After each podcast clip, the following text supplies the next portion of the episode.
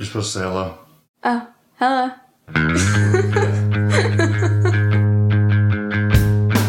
Welcome to the Circle of Dads, the space for sharing stories about the struggles and triumphs of fatherhood and learning to become better men.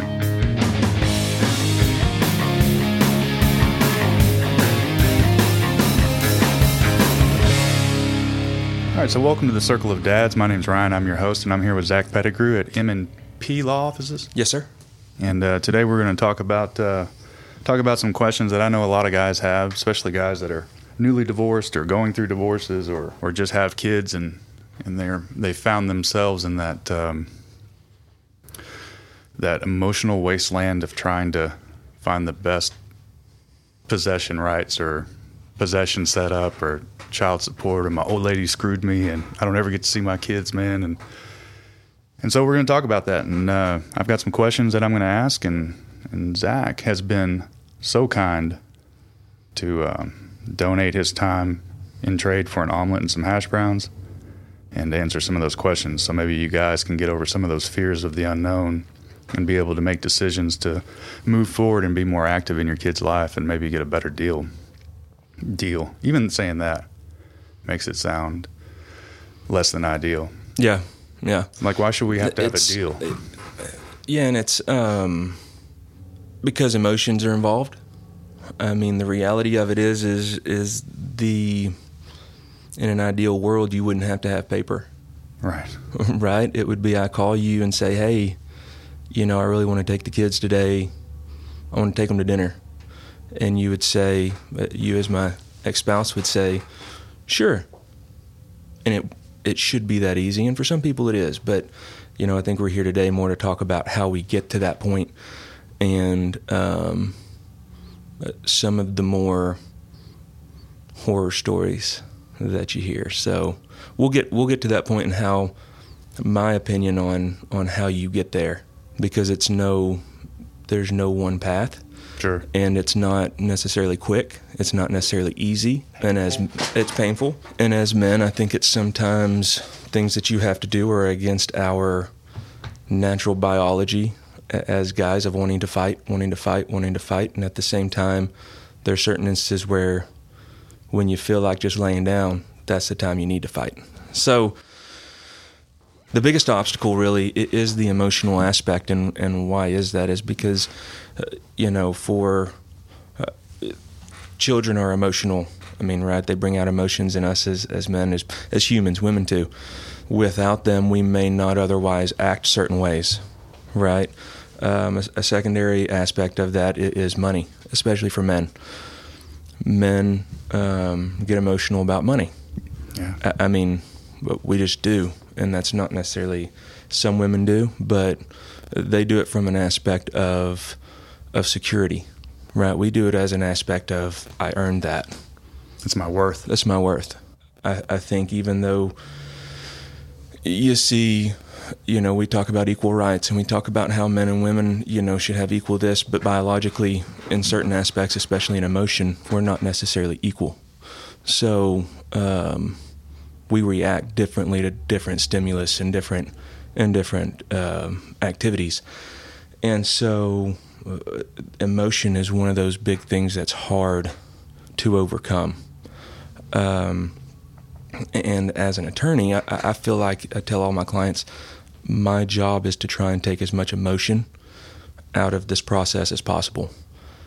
And the reason for that is because you have to make choices, decisions, not necessarily based on emotion, but based on a, a number of different factors.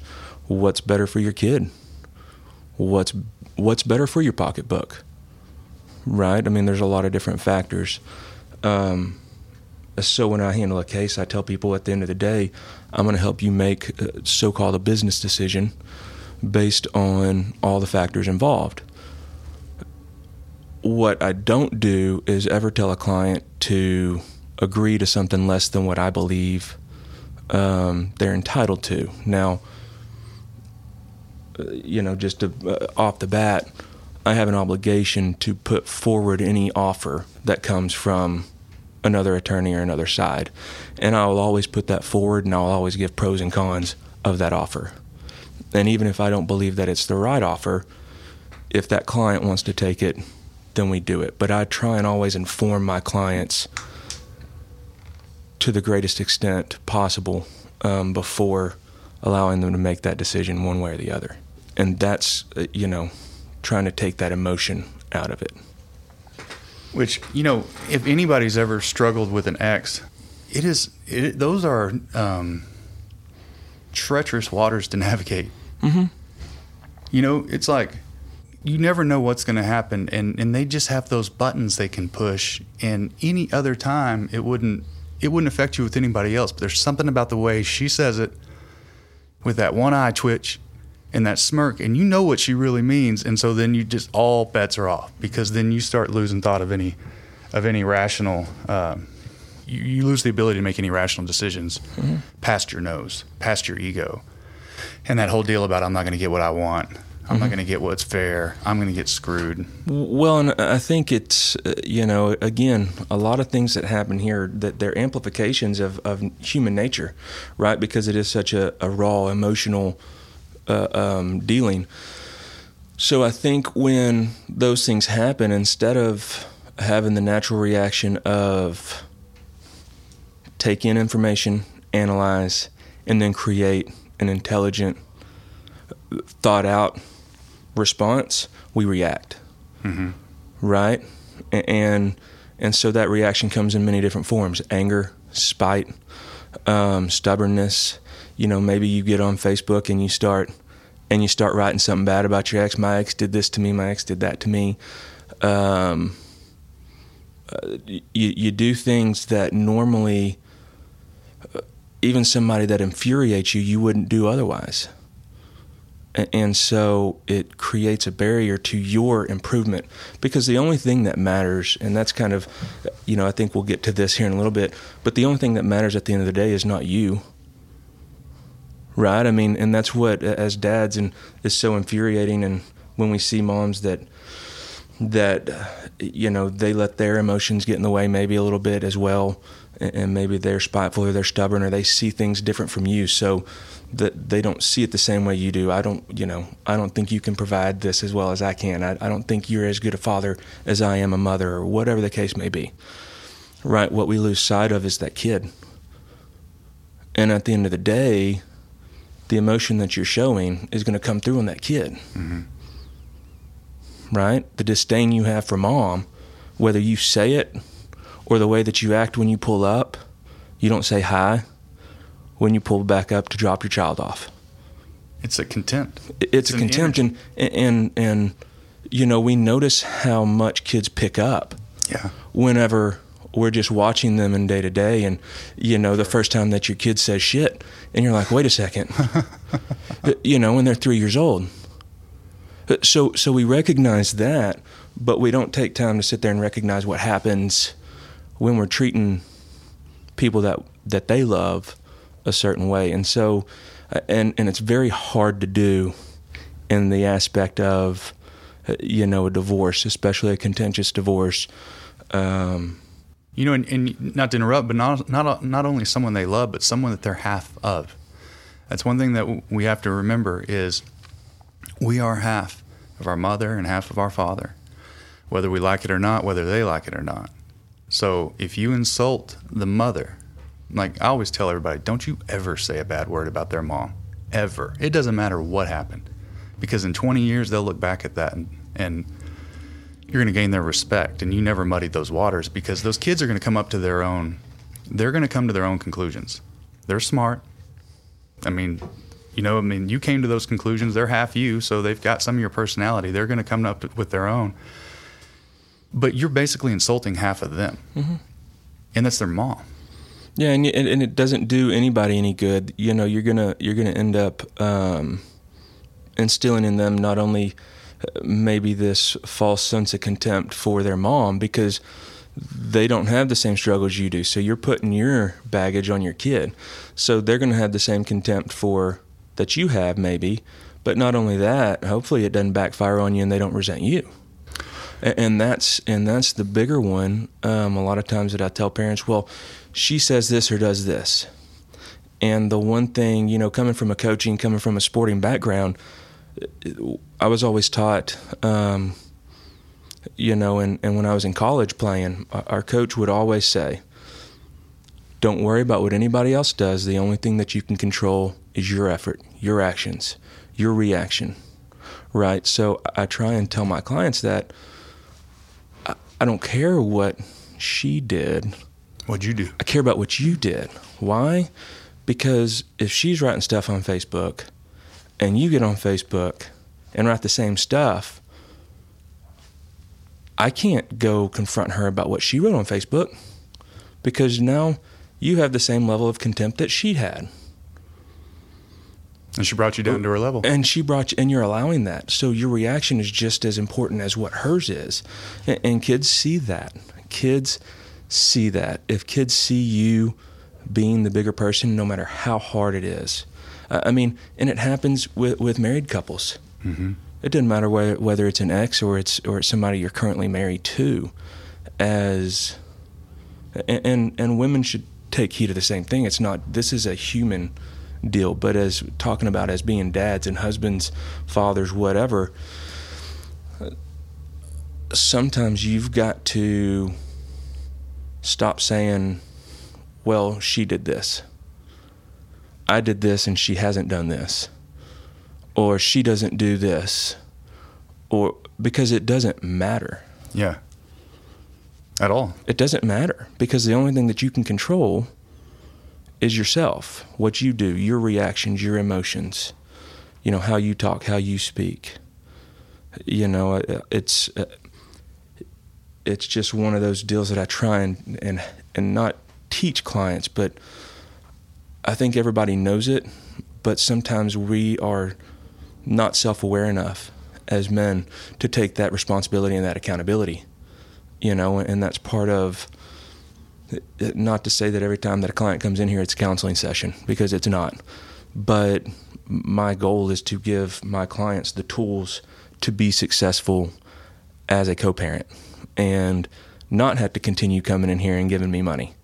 Because if you do it you know if you if you do it right and ultimately it works out the way that you hope it does not the way I can never guarantee anything's going to happen but the way that you hope it does you may never have to see me again. And that's my goal.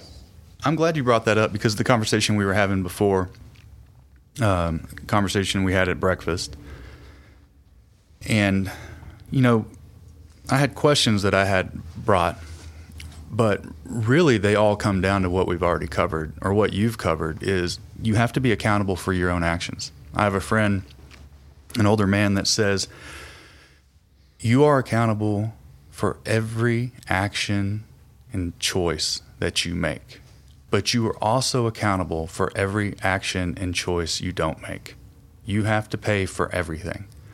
And so, as men, we like to point the finger.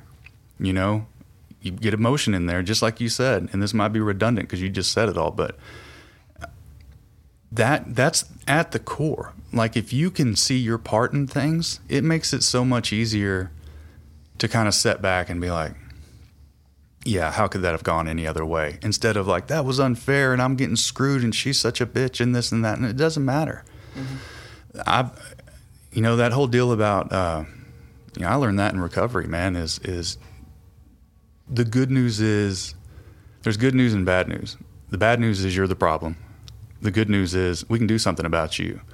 Because you can't do anything about what anybody else is what anybody else does, but you can change how you react. And I've been trying to teach my daughter that since I can remember. That was one of the first lessons. It's like it doesn't matter what little Susie did. What did you do? Right. It's it's you're telling me all the problems. Where are the solutions? Exa- What's the solution? Exactly. I can give you problems all day.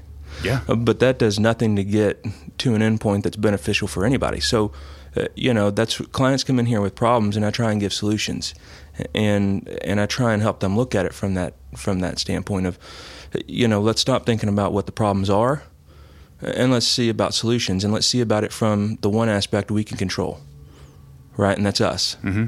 I can't control what your spouse or your spouse's attorney, your ex-spouse's attorney is going to do, or what the court's going to do, or you know anybody else that's involved. What I can control and what you can control is what you're going to do. Are you going to voluntarily go take that co-parenting class so when we go to that first hearing, we can we can say, Judge, you know, this is what I've learned from this, and this. I mean, it's and, and I don't say it to to say that everything's a game, but at the end of the day, it's life's a game. Everything's a game. What have you learned? How how are you going to benefit that child? Well, and, and even like you're you're coming in front of me. You paid this man money to come represent you, and you've been sitting at home playing Call of Duty instead of trying to become better, trying to be more prepared. Like it's game day. Mm-hmm. You haven't done anything. Why? What's going to happen when that kid has a big project, or when that kid has this, or when this happens? Are you going to be able to show up? So, I mean, that kind of stuff is not necessarily playing a game. It's just mm-hmm well, you have you know you talked about your recovery, and and you know we see clients that come in and they're you know they've been on drugs, they're on drugs, they're on alcohol, they're whatever, and that doesn't necessarily mean you're a lesser parent or you're a lesser person, but that court wants to ensure they no longer care about you, they no longer care about your wife, about your wife or your ex spouse, right? I mean, they're people say, well, the court shouldn't have that much power. Well, they're looking at statistics, well, right? Well, guess what? The court has that much power. So forget about what you think the court should be able to do and understand what the court can do. And understand that the only person that can influence that court is you. And so if you have if you if you have problem drinking or you drink too much or you, you were drinking too much or however it was affecting your life, you've now got to stop because it's put you in a position where you're having to explain to somebody what it's done to you. And when I say you have to stop, I don't mean you have to stop drinking completely. What I mean is is you have to now with drugs we're a little bit a little bit different there. Don't be coming in and testing positive for, you know, a bunch of drugs, but social drinking is different than abuse of alcohol. And I think you and I talked about this earlier. A lot of people say, Oh, I don't have a problem, I just drink socially. Well, if you're drinking two, three nights a week, to the point where you're drunk, that's called abuse. Uh, uh, if you look on a scale, it's called abuse. Mm-hmm. Okay? That's, I mean, it just is what it is. Now, doing it every once in a while during the Christmas season or doing whatever, different story. But if you're consistently doing that, that's not healthy. And it doesn't matter whether it's healthy for you, it's now no longer healthy for your child. Because why does the court want to put that kid in your possession when they know Friday, Saturday, Sunday, you're under the influence. Mm-hmm. Now you're affecting that child. And that's kind of so what are you doing? Okay, what I've done is, you know, I'm no longer going out to these functions. When my child's here, I'm with my child. I'm not having somebody come over at night when they're asleep and going out with my friends. Right? Mm-hmm maybe I've started doing some, uh, you know, some reading. Maybe I've uh, whatever. I'm not saying you have to change everything about your life, but as men, as anybody, but as men that want to be good fathers, you have to understand how your actions are affecting other people, and then take accountability. You know, we talked earlier about some legal issues I had when I was in law school, and that the greatest thing that happened to me was getting arrested right? Because I, I had to go through a process where I had to sit in class for six months with people that had 10 DWIs, that had true heroin problems, that had all these things, right? And, and while you get to say, oh, well, I'm not as bad as that person, right? Because, because we're always comparing ourselves to other people. Yeah. Right? At the beginning, it's, well, I'm not as bad as that person. I don't have the same problems that person has. You don't know. You don't know. How do you know what they've been through? You don't know what they've been through. That person could have been through complete hell when they were little, and this was a offshoot of that, and all kinds of stuff. So, you know, the beginning was comparing to other people. You know, saying well, I don't deserve to be here because I'm better than them. I'm better than them. I didn't do anything wrong. And by the end, going, wait a second, all these little choices, like what you told, said earlier, you got to be accountable for not only what you did, but what you didn't do, right?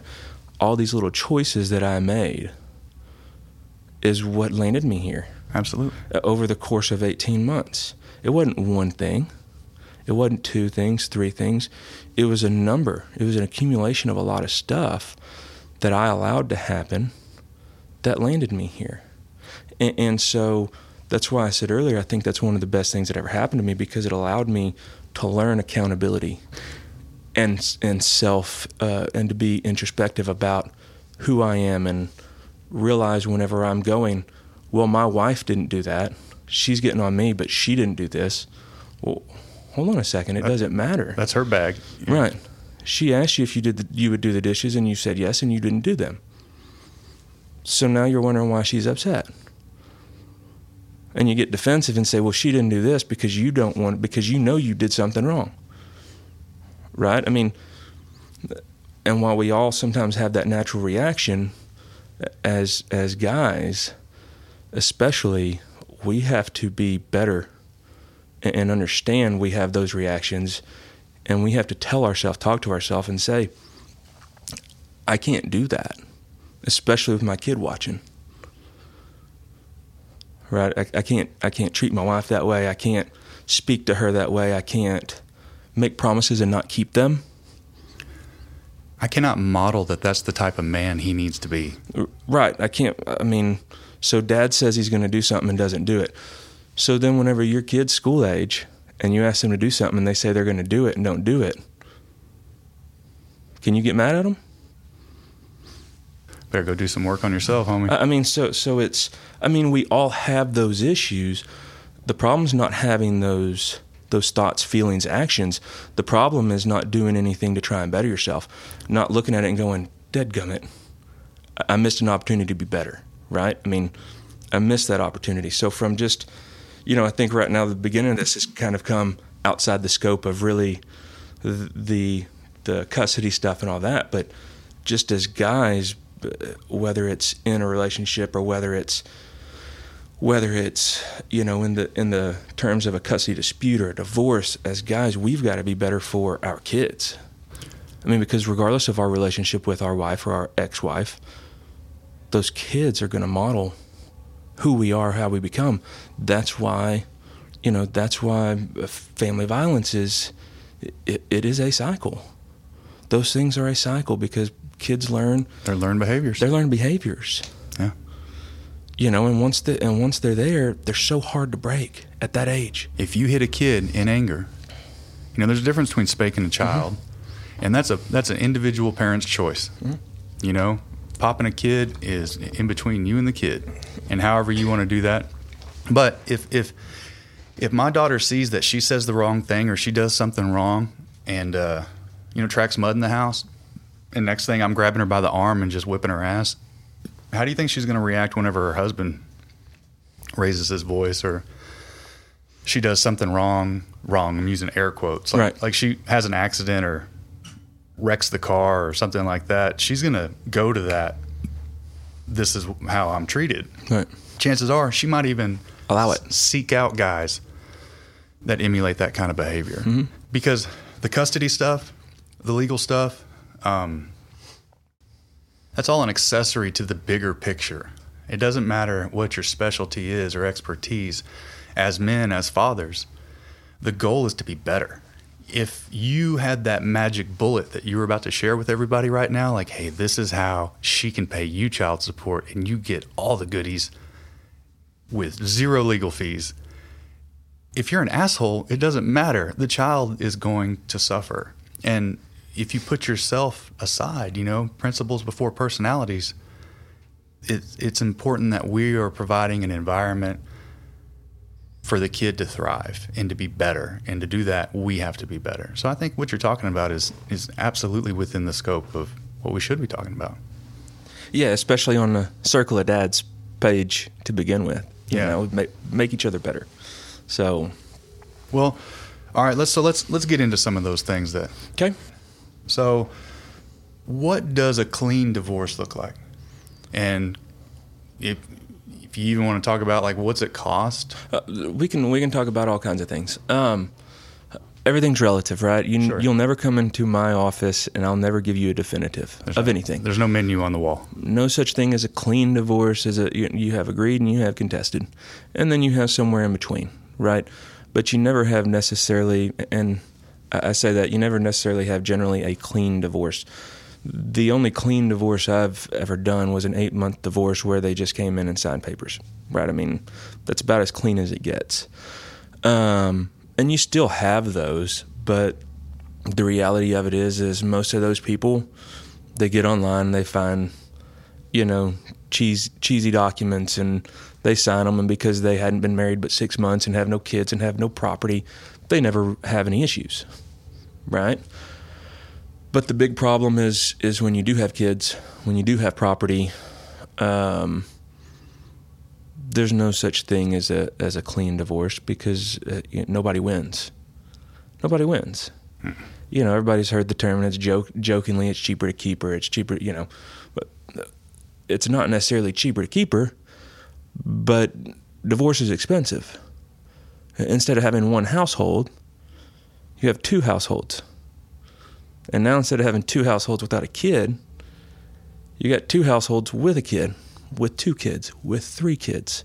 So the cost of that single household has just gone up exponentially because you got to feed two houses.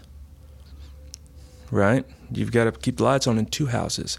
So what are the costs of those things? So there's no the you know, I'll never tell anybody that there's a clean divorce. We do we try and I try and push agreed divorces. Why?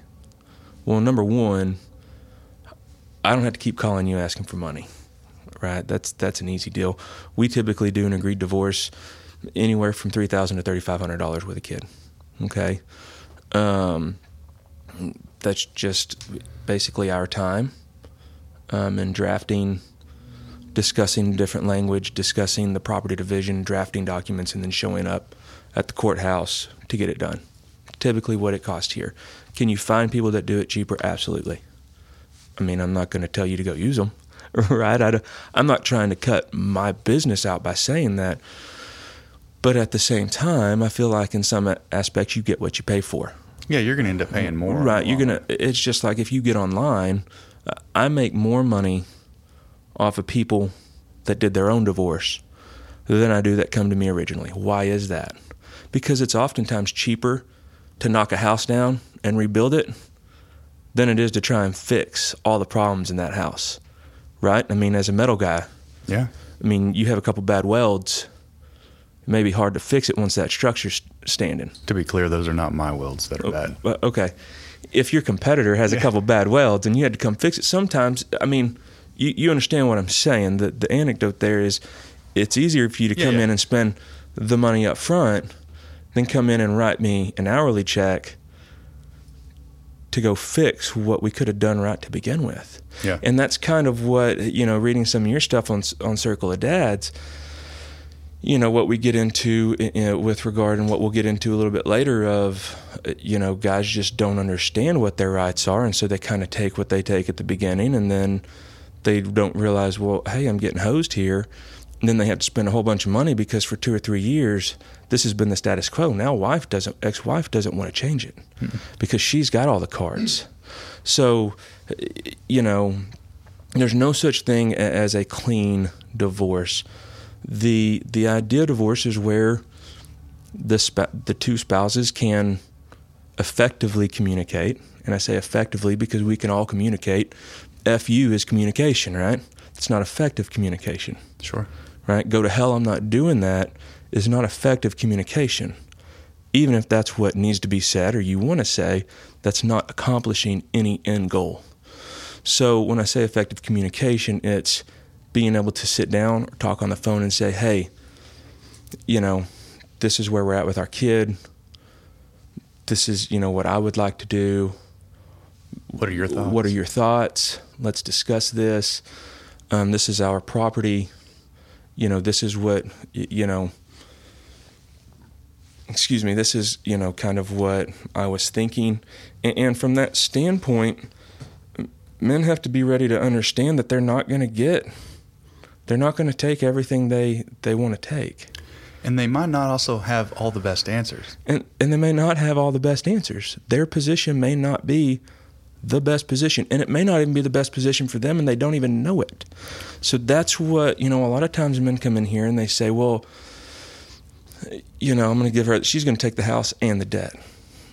Well, Okay, how much equity's in it? Well, not enough to make it worth fighting over. Okay, is that 10, 15? How much? Right. Okay, ten, fifteen thousand dollars. Well, great. Okay, you're right. That's not enough to fight over. But is your name on that mortgage?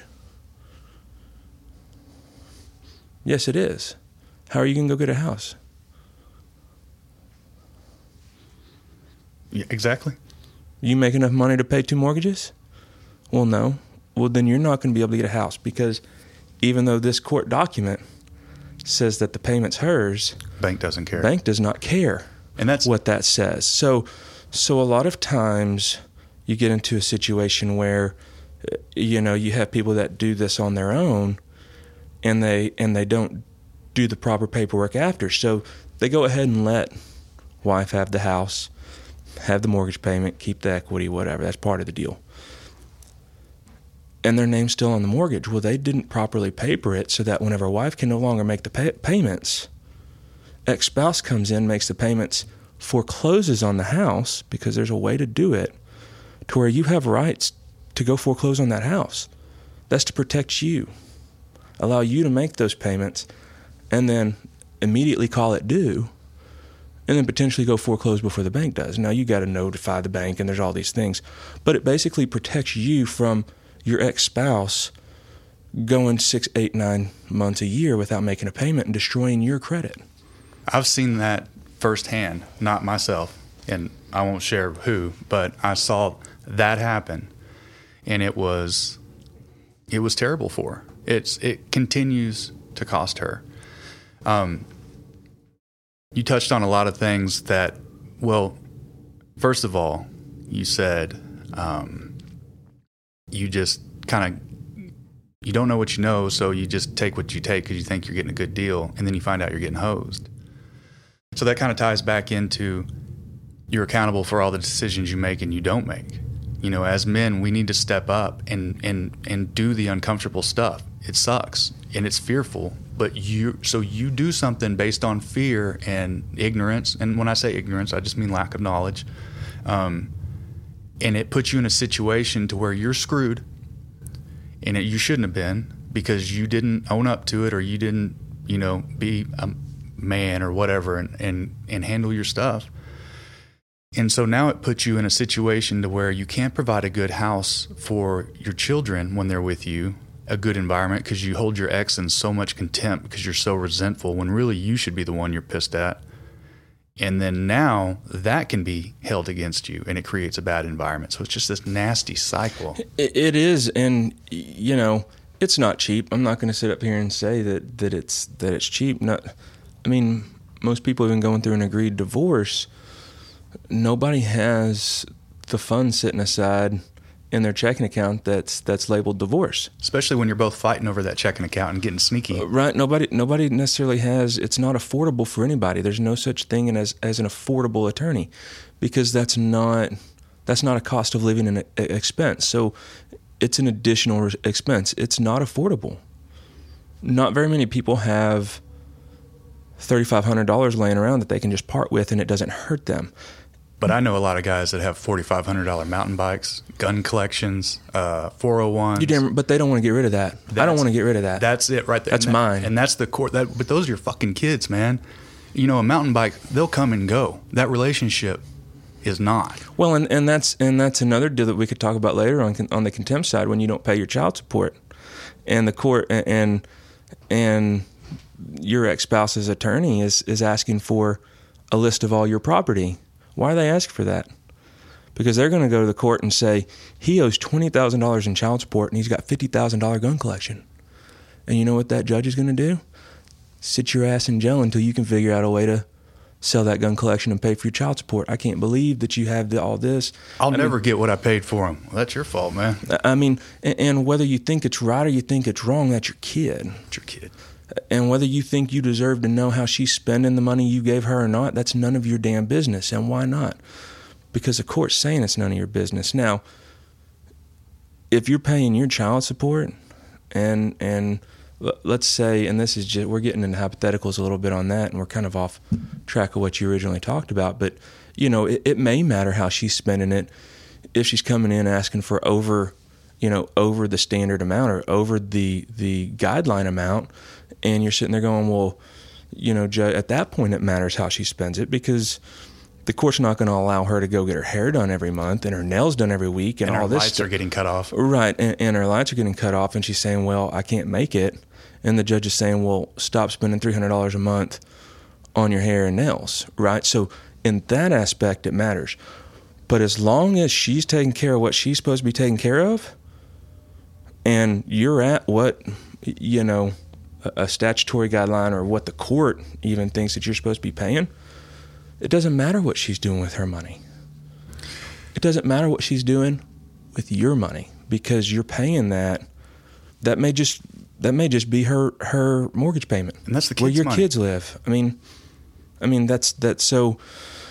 So those types of things. I mean, it's it's the thirty five hundred dollars, and that's kind of how we got onto it. Is the cost of hundred dollars for an agreed divorce? Sometimes a contested divorce can become agreed real quick when you get an attorney involved. Why is that? Because the opposing attorney now knows that there's somebody on the other side that knows the rules. It's real easy for me to go to court and shut you up because you have no idea what you're supposed to be saying. Right? Especially in a court like Parker County where we don't have associate judges and you know a lot of times when you get in there you better know the rules. In tarrant county where you have associate courts it's a little bit different. Right they're not courts of record which means there's not uh, except for i think thursday they have a court reporter because that's an enforcement day. But they typically don't have so so anybody that's listening next time you go to court in tarrant county and you go to, to an associate court you won't see more than likely somebody typing what's being said because they're not a court of record. So the judges allow certain things, right? They allow you as the father to come in and say whatever the hell you want to say, right? Even if you're not supposed to, even over my objection, right? Because it's not a court of record. And as an attorney, can't, I, put, can't I, put the smoke back in the right. As an attorney, I can always go appeal it to a court of record, and we can have this all over again. Right? It's kind of like small claims versus going to big court. Um, but at the same time, I can turn around what you say. I can I can make what you're saying look different than what you're saying. Right? I mean that's how that's my job. You know, and, and if you have an attorney, I know what you're supposed to be getting so long as you're not, you know, a bad parent. And by bad parent, I don't mean you know, hey, you give your kid the best life ever. I mean, you're not out there doing drugs while they're in your care. You're not, you, you, know, you're putting them in their child seat. You're doing, you're doing all these things you're supposed to do as a parent. If I know that you're not a bad parent, I know what you're supposed to be getting. But if you don't have an attorney, I also have a client that pays me money to do the best deal that, you can do. That to do the best deal that I can do is what she tells me. Now I can tell her, hey and I do. I tell all my clients, male, female, whatever. I tell them all, look, I know you want what you want, but I want your main consideration to be the kids. What do you think is best for your kids? And if they tell me I think it's best for my kids that they don't get to see their their dad once a month, I get paid to do my job. Right? My law license is worth a lot of money that I've spent and that I've worked a long time. So I've got to do within the realm of what is what is ethical, what the state says is ethical. I got to do what they ask me to do. Is there a balance between your personal ethics and state? Are there times when you're like, I can't do that? Can you say that? Uh, absolutely. And there there are certain times in certain cases. You know, I've never had a, a mom come into my office and say, uh, whenever it's been a perfectly good father, sure, and say, I only want him to see him once a month never had that case. Now, there are those out there. I'm not saying they're not out there. In my nine years, I've never personally had one. Um, and in my contract, if I ever thought in my contract, I have a deal that basically says, "Hey, if I don't believe that that basically if we're at an impasse, right? I'm giving you advice, and I think you need to take it, and you're not taking it, and we're at a fundamental disagreement in how this is to proceed, then I'm off. I'm out. Yeah, our journey together is over. Period. Best of luck. Um, and I've had those cases, you know.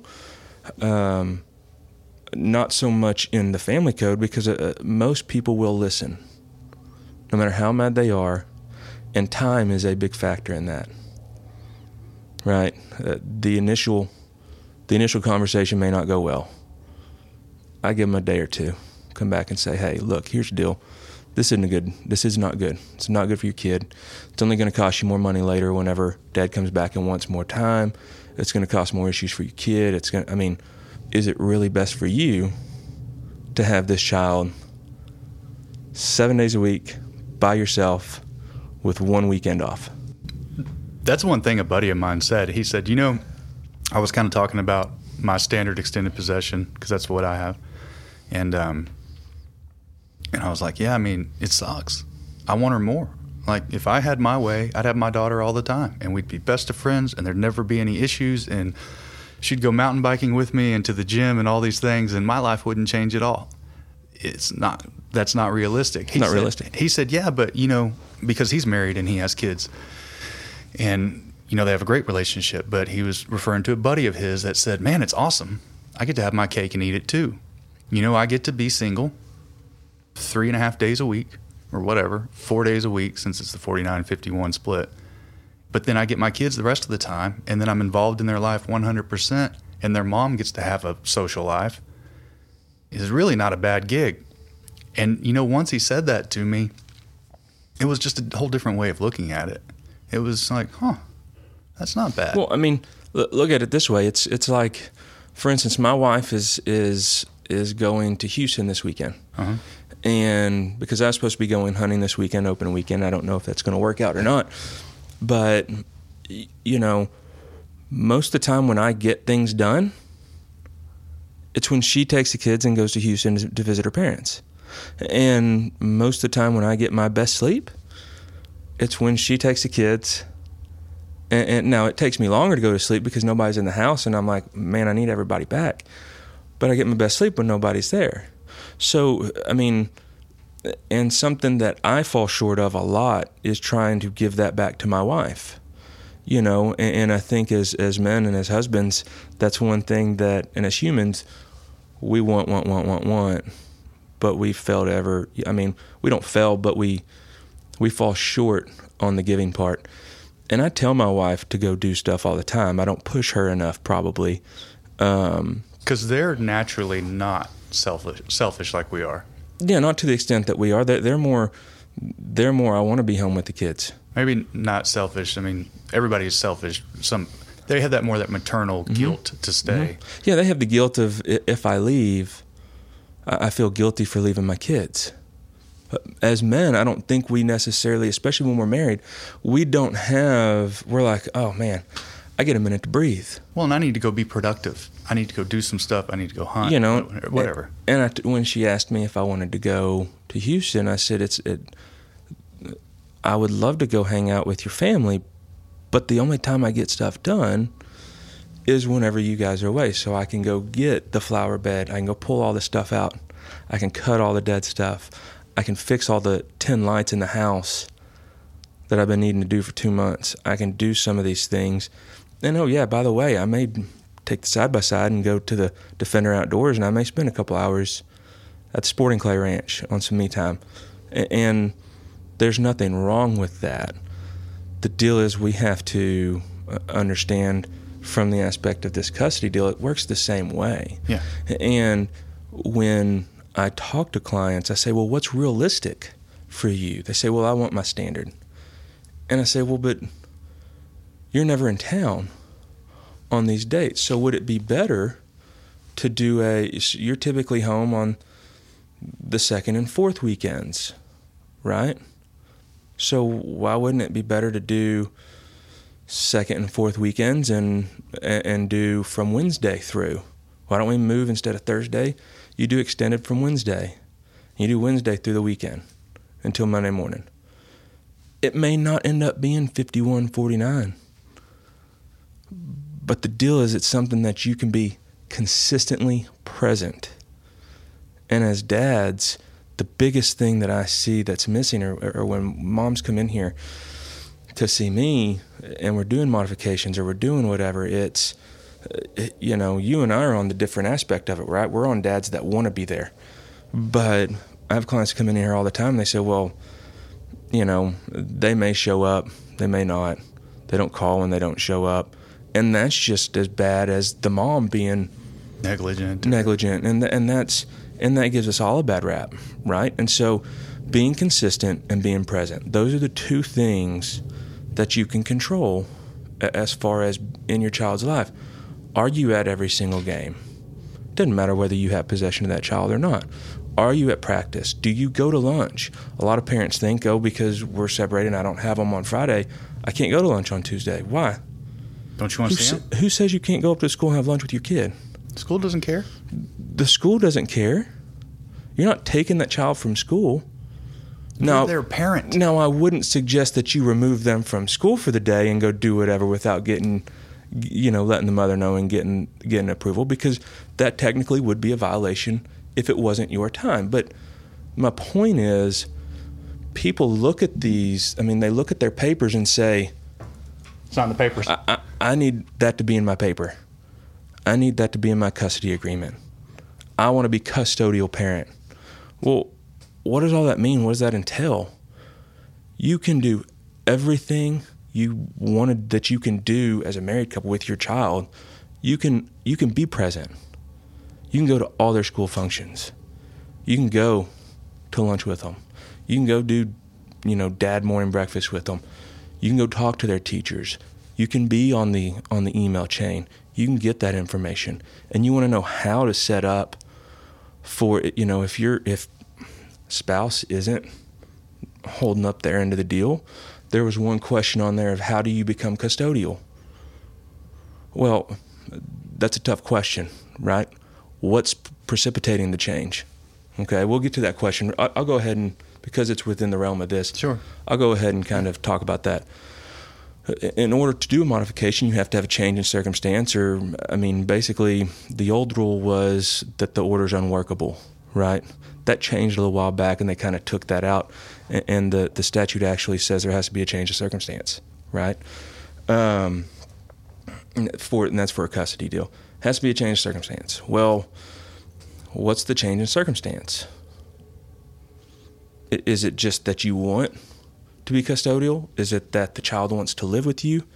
Is it that the child's not getting their homework done? Their grades are slipping? Is it that the child is exhibiting certain behavioral issues? Is it that we've gone to a psychologist and the mom is is there's verbal abuse? Maybe there's verbal abuse by the new spouse. Maybe there's physical abuse. What is precipitating the change? Because I'll tell you this: you walk into my office and say, "Well, nothing's nothing's really changed. I just want to be custodial parent." I'm going to tell you, don't waste your money.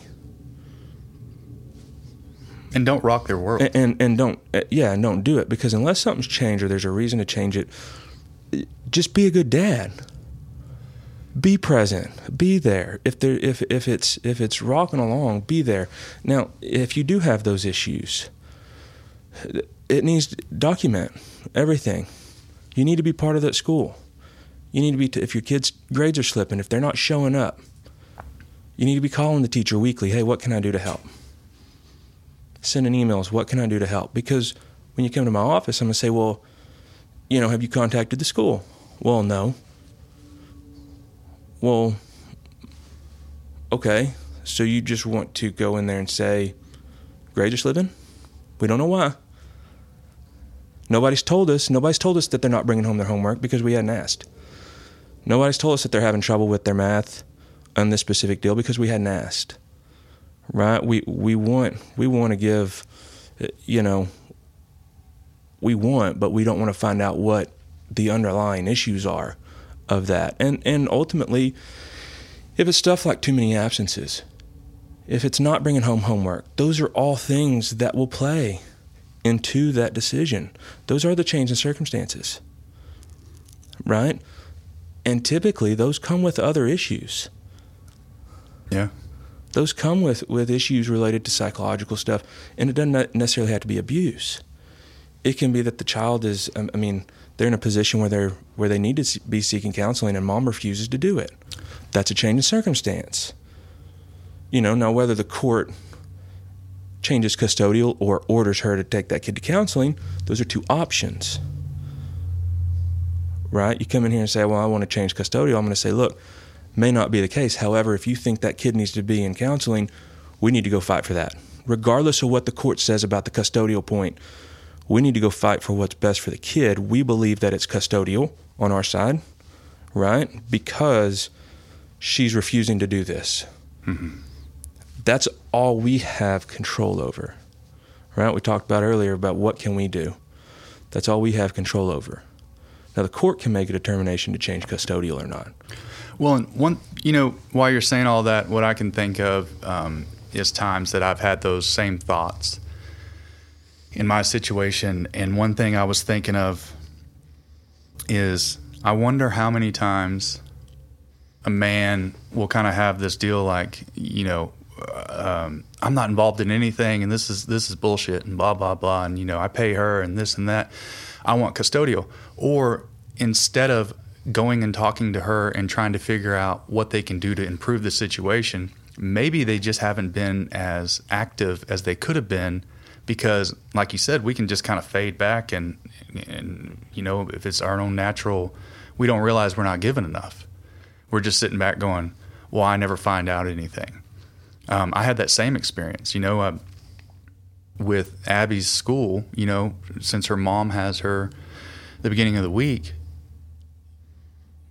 it seemed like her mom it would fall on her mom to uh, to kind of manage the schoolwork right and so I got almost complacent. And then I realized, well, that's bullshit. That's on me. That has nothing to do with her. I can ask her, you know, put me on the email chain. I can come to her and not say, you know, one thing is you don't go and like, you never do this and you never do that and blah, blah, blah. And just say, like, hey, I would really love to be more involved just so I can know so that when she's at my house and she says, no, I don't have any homework, because here's a secret, little pro tip your kids will lie to you and they'll, they'll do it exceptionally well. You know, because well, and and that works uh, double fold when they know that the two parents don't get along. Yes, they're going to lie to you, knowing that you're not going to call the other one because you don't want to get into an argument or you don't want the, the confrontation. And when you don't have that effective communication, it works because you're sitting there getting mad at the ex spouse because you're saying, I can't believe she won't do that, instead of picking up the phone and saying, Hey, she's telling me she doesn't have any homework. That's so unusual. What's she's, the deal? Yeah. yeah, what's the deal? And ex spouse going, She's full of shit. She's full of shit. But see, and that's the thing is in your child, they are developing behaviors that you model, or they're learning how to survive in this world. So if they look at like they say these things to dad, and dad's like, "God, your mother," and they know they instantly have you've thrown mud in that water. You've, the purity of her soul, the relationship she has with her mom and her dad. Each time one of y'all do does something like that, you're throwing mud in that water, and eventually it's going to get pretty cloudy. You know, and and to the custodial deal, you know, we talk about custodial. People come and say, "I want to be the custodial parent." In the state of Texas, really, what we have is a primary and a and a, and a possessory conservator is what we have, and, people call that custodial and non-custodial. It's kind of those two words is how they mix with in the in the code. And the primary parent, the standard primary parent deal is that they get to determine the geographic restriction of the residence within, or they get to determine the residence within a geographic restriction, and they have the right to um, to receive child support. Mm. Now, the court can, and in a lot of times, what you have with parents that can't get along is you will have exclusive rights designated to that primary parent. The exclusive right, after consultation with the other spouse, to make decisions concerning the education. Medical education, education, medical, all those things. Now, religion's one where it is never brought up, never, never an exclusive that we do. Um, typically, the courts. I mean, each parent has the right to introduce their child to whatever religion. That's like a. I mean, that's your First Amendment right, right? So, they don't. I mean, that's not so much in there. But yeah, the exclusive as to education um, psych- psychiatric, all that stuff, right? The standard way that we do it with parents that just come in here and they do an agreed is each has the independent right, right? Each has the independent right to make decisions for their child. Okay, and and what what you're hoping is that you you talk, you come to an agreement, you work it out, right? It, because at the end of the day, it doesn't matter if you have a fundamental disagreement. It doesn't matter if she's got exclusive and you don't. You're still going to end up in court, right? The only difference is if it says exclusive, you really have no say. I mean, So except for to give your your money. input, right? So, so I mean, it's to go fight over that to me is not necessarily. That's not a battle worth spending all the money on, right? Because those are things that I tell client, look, if you don't like what she's doing, take her back to court. Well, I don't want to have to do that. Well, what are you going to do if you get in a situation and neither one of you can make an agreement? Where are you going to be? You gonna be fighting with the school over what you're gonna do? School don't want to. You gonna be fighting with the doctor over what you're gonna do? Until you get out of the office. I mean, you're gonna be back in court anyways uh, on, on some of those things. So those fights, while they can be used as negotiation tactics and they can be used as saying, "Well, fine, we'll go to court over this," just so that the other parent goes, "Whatever," because their client, their attorney should be telling them the same thing. You know, while we can use that, those aren't the things to be worried about, right? Things to be worried about is making sure that you get your standard possession and or that the custom possession order that you've worked out is beneficial for you and the child. And beneficial for you from the standpoint that it's you know it, allows you to be consistent and be present. Right? Because if if if you're i mean if you got on first third and fifth and every thursday but you're only with them one weekend because you're working. Well i mean that doesn't make you a bad parent because you're working but it doesn't allow you to be a constant presence in their life. Whereas if okay on paper i'm going to show to be 47% to mom's 53 but i'm there 100% of that 47 instead of 33% of that 49 how much more time is your kid getting with you you savvy? And and how much better of time? well and and and let's and and a lot of times when you get into that what you do is i can't stand the standard summer possession schedule. Because unless you're a teacher you have the ability to take 30 days off it doesn't make sense. You know and a lot of these a lot of these standards are done from a standpoint of how do we split up the time right? From the legislature standpoint what's the easiest way to split up the time well it's inside of the spring break and inside of the summer that's how we can even these out well, you know, one of the things that I like to do is is do week on week off summers, mm-hmm. or do two weeks here, two weeks there, two weeks here, two weeks there. That's what we do. Um, block it off. Why? Because that's easier for you. That's easier for your spouse. And y'all can plan vacations. You can plan vacations. You can do certain things. Your kid can go. I mean, you don't have to do it at certain periods of time. And so, you know, my goal is always to get an agreement within those confines. Now, that being said, if we can't get an agreement, okay, we go with the standard possession order, and hopefully down the road, it worked. Yeah. the goal is that you never have to look at the standard possession order right so so the custodial deal is it's really i don't ever want to say you know hey let's look at a way to find out how to make you custodial parent because that shouldn't matter sure. at the end of the day what should matter is are you both present and constantly present in that child's life? There are certain circumstances where that does matter. A spouse is moving out of state for some reason. A spouse you know there are those fights that need to be had. And and, and sometimes you just got to go to the court spend the money and if you don't get what you want you don't get what you want But you tried. but you tried. That was something that like with with ours i made sure that she couldn't that was one of my my asks. You know i got the standard extended and uh, that she couldn't leave tarrant county. And you can go all the way to the edge but you can't leave. Well, well, and most people, what most people, uh, I mean, if you don't have an attorney or you don't know any better, you don't realize that the code requires that. The code requires a geographic restriction, even if you agree. So, so, uh, or it requires that it state without regard to geographic restriction. But if it's asked for, I've never had a time where a court has denied that. If you can show that you're a father, that you're constant, that you're present, the state has a continuing has a policy that the best interest of that child is a continuing contact with both parents. So um, the further that that spouse moves away, the harder it is to have that close. So most courts will do that. Now, can she go back and try and request it, and can the court break it? Yes, they can. Yes, they can, and I'll never tell you that that's definitive. Right in your case, could she go back to the court and say, "Hey, I, you know, my husband got a job, X Y Z, making three hundred thousand dollars a year, and you know, we need to move, you know, in six months." Could she go back and ask that that be removed? Yes, she can. But that's a life changing event. That's a that's a event. to- Correct. So, so what the courts look at there, uh, there's there's a, a list of factors and and um, that they look at to determine best interest, and some are determined inside the family code, and some are referenced in a, in a case, um, and it's the Holley case, and they're the best interest factors f- for the child.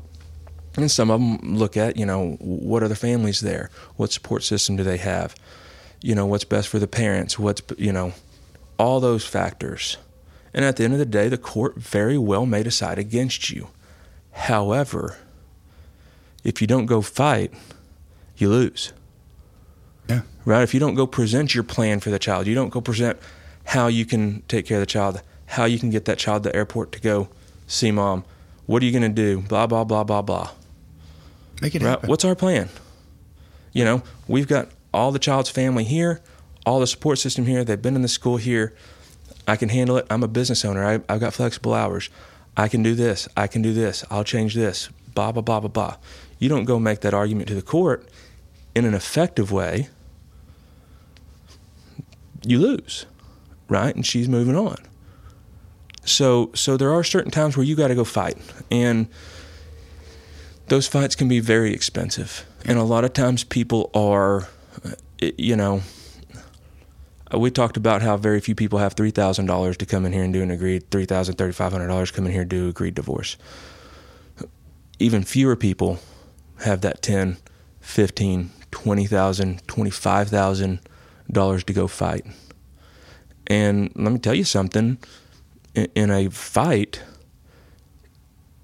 twenty five is conservative. I mean, if we're in a true fight, twenty five is a conservative number. Why is that? Well, because you got discovery, you got depositions, you've got hearings, you know, you've got certain work that has to be done. It's not just, hey, can't we just go tell them that the kid needs to stay here? General fuckery costs money. Uh, general fuckery costs money, and and and so, you know, people say, well, why is it we're not going anywhere? I'm not seeing any results. Well, in my profession, it's not like watching you build a building right? It'd be like somebody paying you to do a building and then not showing up until it's done.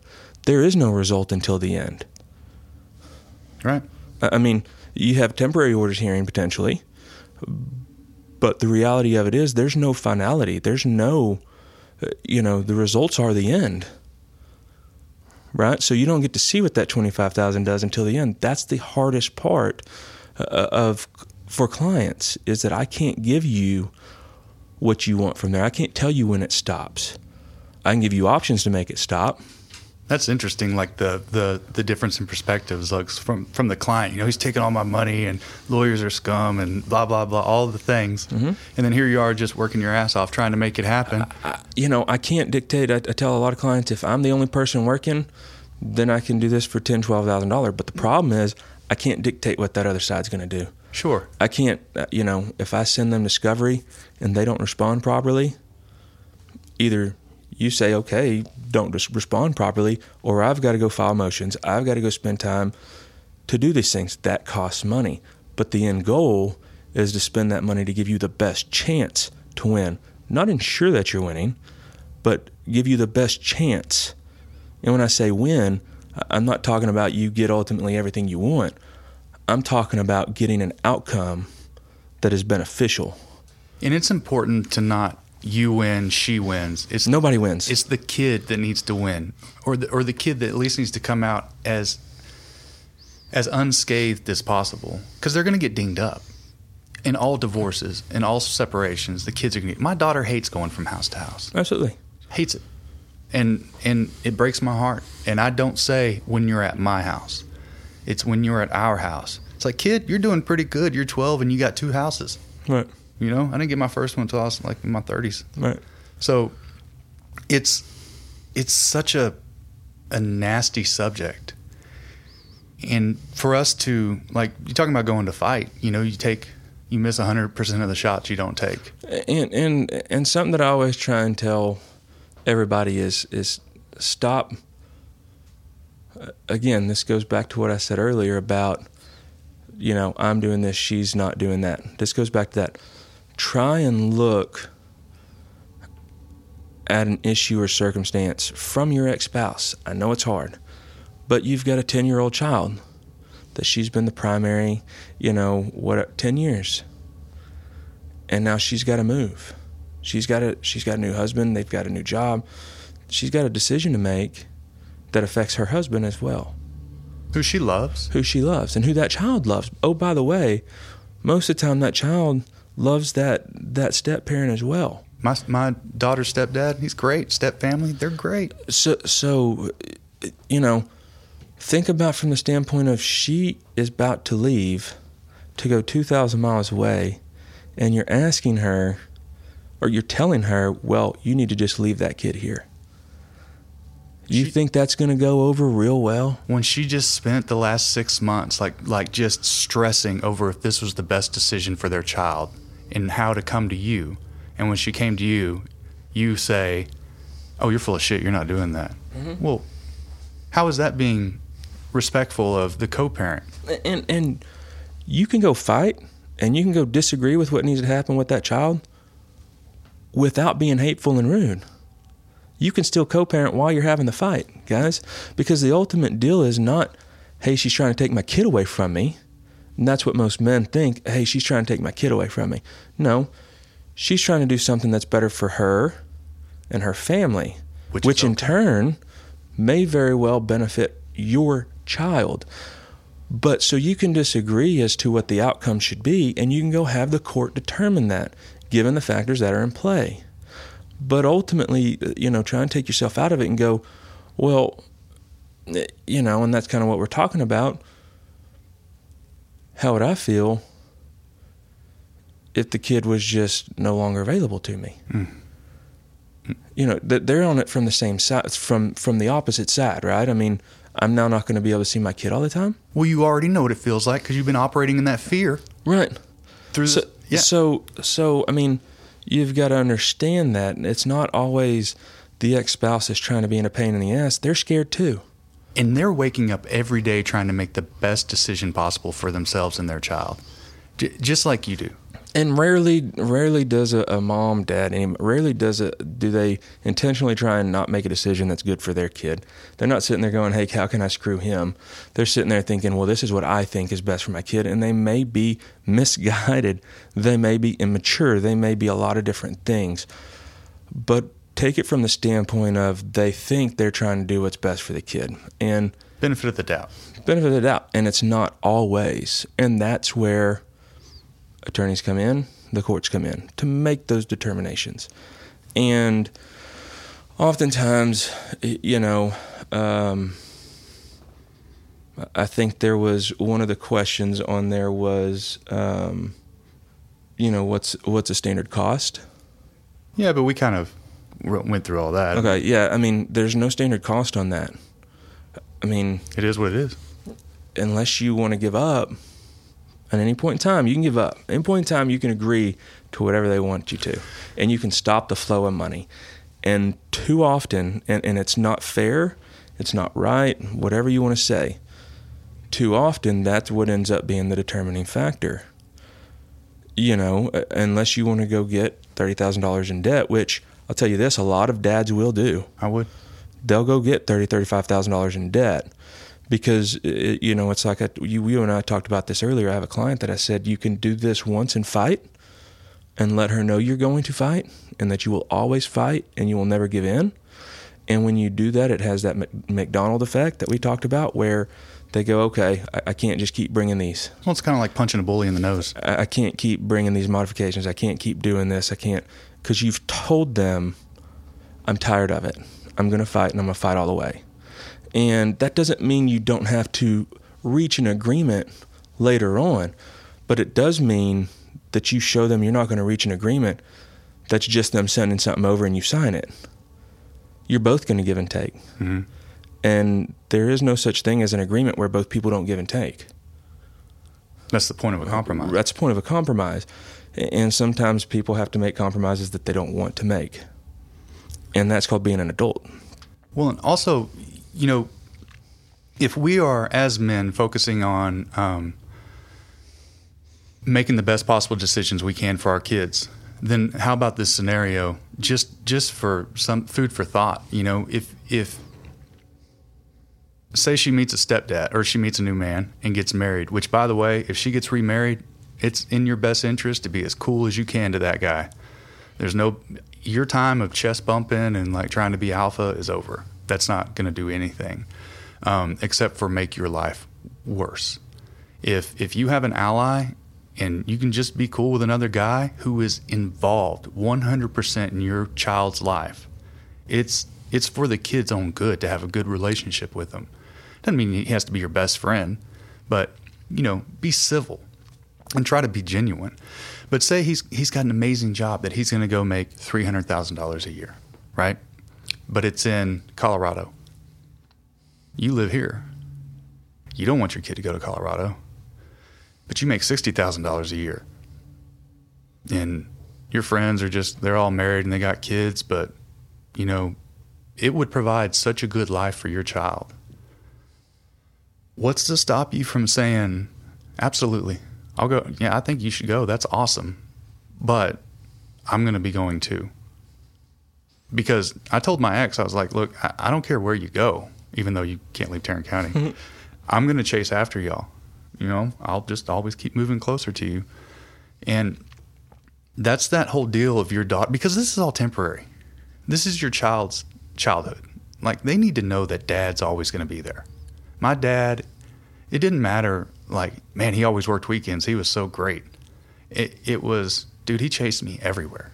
He was always there. He'd show up to every game covered in grease, you know, and then would leave and go back to work. He'd be eating his lunch while he was, you know, watching the games because he took second shift so he could take his lunch break and be there for baseball season and then go back to work. He followed us to fucking Colorado so that my stepdad could take a job and he could be closer to us. If you take your ego and your emotions out of it and look at it under the under the the stand the perspective of what's best for them, then you might see that it's actually a pretty good gig. And if you compromise that much, it may help that relationship with your ex to where it doesn't have to be so volatile that uh, an attorney has to get involved. And, and there's, uh, you know, that's a great. I mean, if you have the ability to do that, that would be phenomenal. Not only for you, but for your ex spouse and for the kid. There are circumstances where there's other factors at play, such as you're married to somebody that's got a child, that's got, an, you know, got a father on the other side, whatever the case may be. And so there are those cases, but you're 100% right. If there's a way that you can take yourself out of the situation and what the effects are on you so much, and say, you know, how, what's the net benefit? What's the net benefit? And what's the net benefit to my child of doing this? Or, or what's the net benefit of agreeing to this? Um, then, I mean, you're doing a favor. You know, what's the net benefit of saying, hey, you're making $300,000 a year, plus you're doing this? You hiring? I want right. I want the kid on a flight every Friday, uh, every first, third, and Friday night. I'll agree. I want the kid on a flight that you pay for, round trip. With my miles. I want the miles. Uh, right. Whatever. I mean, whatever you come to. What's uh, because I'll tell you this: if I have a if I have a deal as as stepdad where I'm making 300, 400 grand, okay, what's what's twenty thousand dollars a year to pay for flights when it's going to cost me twenty, thirty thousand dollars to go fight to get to move? Then I'm still going to have the expense Yeah. of getting the child back and forth Or what's what's I mean that's what I try and help people people look at is hey look you can spend the money this way or you can ask for it this way look at it this way so I mean you pay for the flights you no longer pay child support I was just about to say that. I think I mean there's there's a hundred different ways that you can do it where you don't have to get the court involved. Now, it ultimately saves you time and money. Not only does it save you time and money, it saves you stress. It saves you, you know, headache. It saves your kid that stuff. So there's certain ways. Of course, you're going to lose time if you agree to that. It's time that you can make up in other areas. I mean, what's to say that you can't go up to Colorado during, you know, a break time that you have? Hey, I'm going to come up this week. I know I don't have spring break this year, or in you know when it's 100 more miles, the code says that you get every week every spring break. So let's just assume that you're going to keep that every spring break I get. So instead of flying you down here, I'm gonna come up there and I'm gonna take you and your kid, you and your friends, and we're gonna go skiing. What I mean, that's the type of stuff that it's hard to it's hard to see that picture when your emotions evolved and you're going, but my kid's gonna be two thousand miles away. What if I just want to go see him? Is that the is that the line? But so, how far is it? Look at a map, draw a line, and tell yourself, okay, that's as far as I'm going to go for my child. Right. And that's it that's that's as convenient as inconvenient as I'm allowing I'm allowing it to be. Like you think things are expensive or that's going to cost too much or I don't have money. Look at your kid. Maybe you ask your child, "Hey, how much do you think you're worth?" Let's put a monetary value on it. And if they say, I don't know, five dollars or whatever, you know, and, and, this all will come up with their therapist later. Don't worry, right. it's going to fuck them up pretty good. But look at them and say, kid, I think you're worth fifty grand because that's all I can come up with and I'm not willing to get rid of the boat and sell my guns because you know how much I love to hunt, and I can't do this and I can't do that. So at 50 grand, we're going to stop. Just tell yourself that because for me, my opinion, and I'm not. Uh, this is just my opinion. There's nothing on this earth that is more valuable than my relationship with my daughter. Nothing. Like, which hand do you want to cut off? Right. Fucking take it. You know, I mean, it's just. Yeah, no, it's it's. So, so I mean, it doesn't always have to come down to that, and and that's one of the things. So dramatic, man. So dramatic. That's one of the things that that, like I say, I always try and get an agreement. Why? Because I can oftentimes agree to things, and and your spouse can agree to things that the court can't order. Yeah. Uh, we can agree to a lot of stuff that the court can't order. For instance, I mean, a lot of people say, "Well, I want him to pay my my college my kids' college expenses." Well, guess what? The court can't order that because that's payment of child support after the child turns 18 and graduates from high school. So if you're out there and and somebody's telling you that the court can order that, they they're lying to you. They cannot order that. However, in the grand terms of of getting things done on on any number of sides, be it child support, be it you know, a property division, be it whatever it's going to be. Okay, I'll agree to that. Now, if you agree to it, understand that, that as a contract, your ex spouse can enforce that. She can sue you for breach of contract. So you got to understand the ramifications of doing it.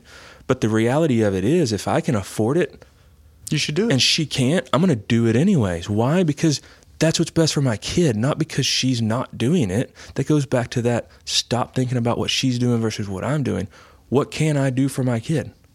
Period. It shouldn't have to be written in an agreement. And, and and I understand from a female from from a female that's I guess that's kind of wrong. From a wife's perspective or or somebody that's not the the main breadwinner or the money earner that wants to make sure their child is going to college right? I can see it from their perspective of that feeling of of security, right? Because we talked about earlier the emotion involved between men and women. One of the big things with women, and especially those that that you know maybe they're stay at home moms or maybe they don't make a lot of money, it's a security issue. Yeah. Right? They need they need the money because they want to they need to be secure.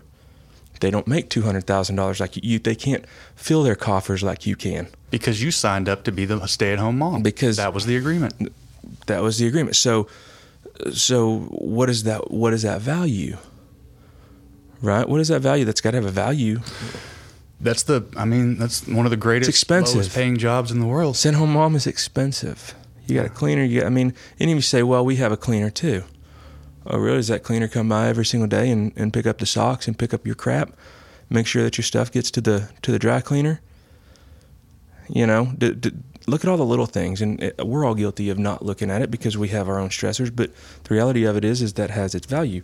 So, well, we, you know, that is a security issue. So, in an agreement, something like that with the with the college expenses, that makes them feel secure that they know that their child is going to have that. Okay, if I'm going to be doing it anyways, if I'm able, cool. If I'm not able, come sue me. Because you ain't getting it out of me anyways because I got nothing. And if I do have it and you sue me, then I'm an asshole. Uh, well, that too. Then I deserve what I get, right? So, and you could put provisions in there that prevent it from being private school or that say, you know, in state, or you could do all kinds of stuff. But the reality of it is, is it doesn't need to be in there. But if it is, and that's a workable deal, and you're going to pay it anyways, and that gets a deal done, what are we having the discussion over, guys? Yeah what are you actually giving? You're giving nothing because you're going to do it anyways. You're just mad because she's telling you to. You just don't want to give. But guess what? Whenever I go back and I give and I say, well, hey, you know what? We're going to give this and this, but this is what we want. It makes it a lot easier for that attorney to go, look, they've given all this and this is all they're asking for. Yeah. And if we go to court, they're probably going to get it anyways. Right? So so it's sometimes those little quote air quotes here losses are actually net gains because they get you negotiation isn't about getting more it's about getting what you want. Right? If both people leave what they want and they both got screwed who won? And if both parents are pissed the kid loses. Right. So so it's i mean you know it's like my my dad worked for Lockheed and he he did um, travel around the world selling F-16s and he would always say, I want every dime they got and a nickel more, right? And as long as they're getting what they want, usually they're willing to give me that nickel. So I got to figure out a way to give them what they want and not have that. I mean, right? So, so his point was, most people, if they feel like they're getting what they came in to get, they'll give a little bit more than what they were willing to, what they thought they were willing to give. But if you start tugging on that rope, you start saying, No, I'm not going to give there just because you're asking for too much. Right? You've asked for 10 things, I've only asked for two. Well, what if those 10 things are so minute that they have zero net effect on you? There's zero net effect on you. Matter of fact, they may be beneficial for you. If you can step back and look at it like that. If you can step back and look at it like that. So, uh, I mean, you know, it's like some people they want the other spouse says, "Well, hey, can I have half of Christmas Eve on the years that aren't mine?" Somebody says, "No, that's my time." Well, it's the kids' hold, time. Hold on a second. Why don't we just make that mutual? That way, you are guaranteed to get them every Christmas. You know, every Christmas Eve, and you're allowed, and that way you can schedule your family's Christmas dinner or your family's opening presents on that day. You don't have to do it two weeks later. You don't have to do it the week before. Because if that's an important day to you, then let's agree to it and just make it flip because that's going to work every single time. That's how we do it. And it's not in the language. It's not in the language. It's an agreement. So sometimes there's that kind of like, you know, maybe maybe it's going to happen, maybe it's not, and then you get fired up in emotions and I'm not going to get what I want and I'm not going to get my way and she's going to win. And then once you step away from that and be like, "You know what? It's all going to work out. I'm just going to keep making the right decisions, do what's best, and it'll play out. And, and, and the kid's going to see it. The kid's going to go, well, why am I not going to dad's today? I always go to dad's on, on when it's your Christmas. Well, your dad was an asshole last week. Right. Well, we have this to do. Well, but dad's family's doing Christmas today. I want to be there. You don't think that kid's going to notice? Kids notice everything. Kids notice everything. So I mean, it's it's you don't have to tell your kids that that the other parent isn't working, and they'll see if you're not working.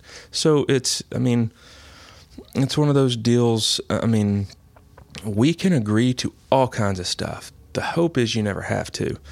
In cases like that, where you where you need everything, and there are certain cases that initially you need everything written down, we can write that in. We can write in that provision. You know, now I don't suggest that every single time she says, "Well, hey, there's a planned event," you know, I'm not going to be able to drop her off. Is that okay? And you say no, and she says, "Well, I'm not dropping her off for her half day on Christmas Eve, anyways." You want to come in here and spend the money to go do an a, an enforcement that's fine. We'll go do it. I'm going to tell you, dude, why don't you go back and say, well, hey, can I have her, you know, Christmas night? Let me have her Christmas night. Or can she just stay with me that night that I pick her up? Can I have her the day after Christmas? I understand she's got this thing with her friends and she wants you to take her. Okay. Can I have her the day after Christmas?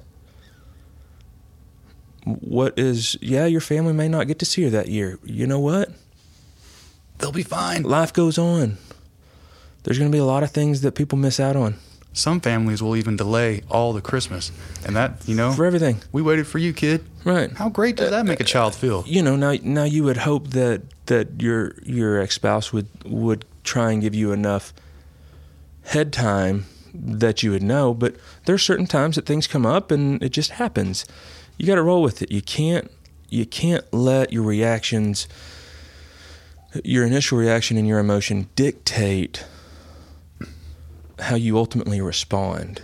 I mean, if you need to go, you need to get you a punching bag out in the out in the out in the garage, and you need to go out there for five minutes before you respond to anything your ex spouse says ever. Because every time she sends you something, you, it, you just get infuriated, and it doesn't matter if she says good morning. You need to get that punching bag out there. Go do it. Because your negative response is always going to breed another negative response, and that's going to breed another negative response, and it's never going to stop. Pause when agitated. You know, it's that old deal of if you feel like writing an email, write it and then read it the next day. You feel like making a social media post, write it and then read it the next day. Because 9.9 out of 10 times you're going to go, mm, either I shouldn't send that or I need to change the, the language. I'm going to delete it in 30 minutes anyways. I'm gonna delete it. Took a screenshot and sent it to my ex-wife. well, I mean, there's there's certain things that yeah, I mean, th- there's and that's what I always tell people is if you're mad, don't say it, write it. But write it down and then read it the next day. If you still feel like you need to do it, don't do it. If you still feel like you need to send it, don't send it. But if you do, at least you've had the time to step away from it and read it again. and look at the consequences. And then if you feel like it's a good idea, you know, I can't stop you. I can only give you advice as far as as far as making sure um, that you understand. That's going to be expensive, buddy. Yeah, I mean, I had a case where where it turns out that um, mom had programmed in one of her old phones Satan and Satan's mistress for her ex and her ex spouse. Well, what does she do? She gives that phone to the kid. Oh, man. Yeah. Yeah. How do you? How much fun do you think I had whenever I got to get her on the stand? Yeah. I had a ball. Right? What's the excuse for? I forgot to change it. Well, why do you have that on there anyway? Because I was mad. He hurt me. Why do you? Well, because I never thought she'd see it. So your phone's never sitting on the counter. What kept your child from seeing Satan or Satan's mistress every single time her father called? And how'd she ever call him? I want to talk to my dad. We'll call him. Right. So. So be very wary. Everything you're doing is under a microscope. Because those types of things, those are what we grab onto. When when my client called, sent an email where he called his ex-wife, uh, you know, the c word. Oh. You don't think they destroyed him? Now it's my job to go in there if I get the opportunity first and go, look, neither one of you effectively commu- communicate, right? No, you said things to her, but such as calling her X Y Z. That's all part of playing the game, but it doesn't make you necessarily look any better. No. And when it comes up, you damn well better take accountability. Because if you go, well, she's calling me, What are you, 12? Yeah. well, wait a second. She doesn't dictate how you act. And, and so those that's why it all goes back to what we talked about earlier. Everything involved in this goes back to, you know, just from a, not from an attorney standpoint, but just from a life standpoint, from a man, from a from a father. Everything goes back to how do you choose to react? What actions are you taking? What are you putting out there? And I'm not perfect. I've I've reacted and said things that I wish I hadn't said, written things I wish I hadn't written. Uh, Geez, guys, I'm not saying that it doesn't happen. What I'm saying is, if you can try and take the mindset of, hey, I know this is going to happen. How can I be better? Then maybe you make yourself better as a man. And in the context of this, you're cognizant of the fact of, wait a second, everything that I do or react could be put in a microscope in front of a court or in front of six other people And screw me more. or 12 other people and how are they going to how are they going to see it without the context? Because they don't get the full context. They get it after the argument. They don't get to see the whole blow up. They only get to see your response. And that jury or that judge or some of them might have an ex-husband that just berated them, harassed them, caused them all kinds of hell, and he never got, And how- never got just, you know, justice. and how great does it feel for me to have a client that's done that that's done what I've asked them to that hasn't sent those hateful me- emails that said well hey you know I'm sorry you feel that way but I just want to do what's best for so and so and I've got this string of emails and I got this string of texts where they're being berated right but the dad despite the fact that he wants to just fly off the handle and maybe it's taken a year and a half. Because it's not always fast. It's not always cheap. Maybe it's taken us a year and a half but we finally got enough that now we can go in there and we can go this is how you treat him. This is his response. Has he done he's done nothing to deserve this. Now deserve has nothing to do with it but when i'm arguing on a persuasive matter it does right? He's done nothing. He's not responded to you in a way to deserve to be spoken to that way right? So whenever you're whenever i'm in court when i'm arguing a point that gives me all the power in the world.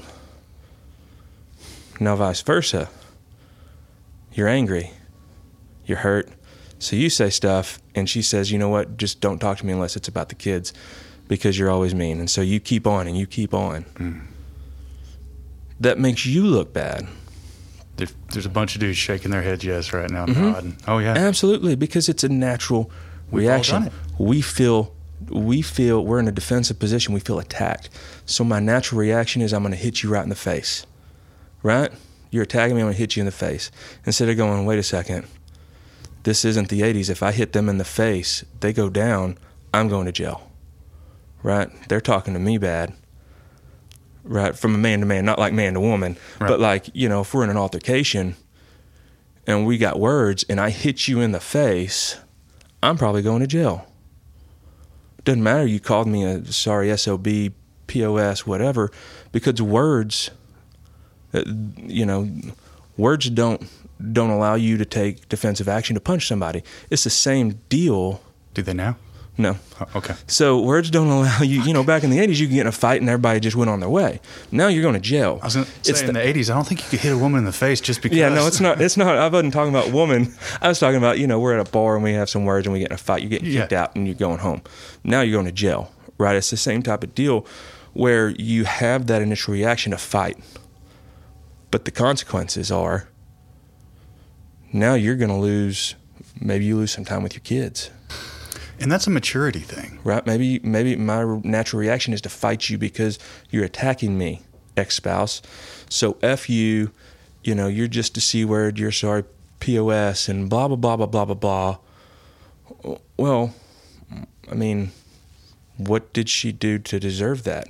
She might have done something to deserve that, but the court's going to see it outside of that perspective Is there a record of it? You- and they don't care. The way you just spoke to somebody was offensive and, and was rude, right? That's going to put you in bad light, okay? And these people don't have the they don't have the opportunity to know who you are. They don't see you every day. They get a very limited scope of what I choose to present to them. So you want me to present the best side of you. That's the way you need to act all the time because if because if you present the worst side of you, that's what they're going to present. That's what the opposing side is going to present of you. And if you're in and if you're in a fight for some reason, maybe there's been a history or pattern of abuse. Okay, and we can talk about that too. Maybe there's been a, a history or pattern of abuse. What have you done? Because what it's looking like in that you, there's there's a history of you physically assaulting your ex-spouse, let's say. Now you've taken these courses. You've done, you know, you've uh, voluntarily done what I've asked you to do. You've taken courses. You're in therapy. You're doing this. You're doing what I asked you to do to show, hey, I'm trying to break the cycle. But you, but you decide when she upsets you two or three times, you're going to write this hateful text message or hateful email What does that show somebody? Now you're just using words instead of fists. If I had the opportunity, I'd probably hit you right now, right? What are you going to do to your kid? That's the way the court sees it, right? Yeah. I mean, you love your wife and you beat her and you talk to her that way. You love your kid. You love your kid, uh, right? So, I mean, the the it's there, and so I mean, if I have a client that comes in and and those are a little bit different situations. Ultimately, initially, we're not probably talking about standard visitation, right? Because we got to show that that we're a better person than what we than what we have been. And to do that, you need to be one. You got to be one, right? That doesn't mean you go, you know what, I'm getting screwed. I, I give up. I'll pay my money and I just won't come around. Well, those guys, you can't even. I mean, that's not even the type of guy that you want to have a, a, a tight relationship with their kid because they're unwilling, incapable. Well, well, let's. hold- Well, I'm not going to put that label because it, it's like we talked about earlier. Some of that stuff is learned behavior. You know, nurture versus versus nature. Okay. I don't think we come out of the womb Sure. deciding we're going to hit our wife. No, no, no, no. Uh, right, and so a, a lot of that stuff is learned behavior when you're younger, and and I would like to see, and you know, from a perspective of as being a man, and I understand what you're saying, but I don't want to put off the false impression of saying, hey, these people are incapable of being reformed because they're not. It's a choice. It's like addiction. It's like anything else. That's what I'm saying is they have to if they're not willing to make that choice to look at their part, well then it's like, man, you can't force them.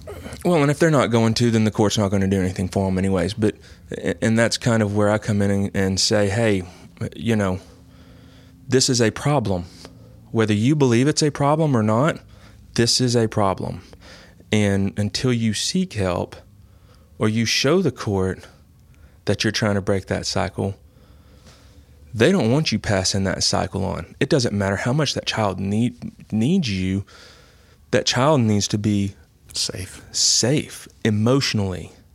Not that you're necessarily going to hit, because there's a lot of people that will hit their spouse and won't hit their kid, But they see it. but they see it. So psychologically, emotionally, mentally, that abuse Is what love looks is like. just as bad as physical because that's what they think love looks like. So when they get in an argument later on, even though they hadn't seen dad in a couple years, because dad decided not to be around because it was too hard. It's too embarrassed. It was too embarrassing. He only got supervised visitation in the beginning.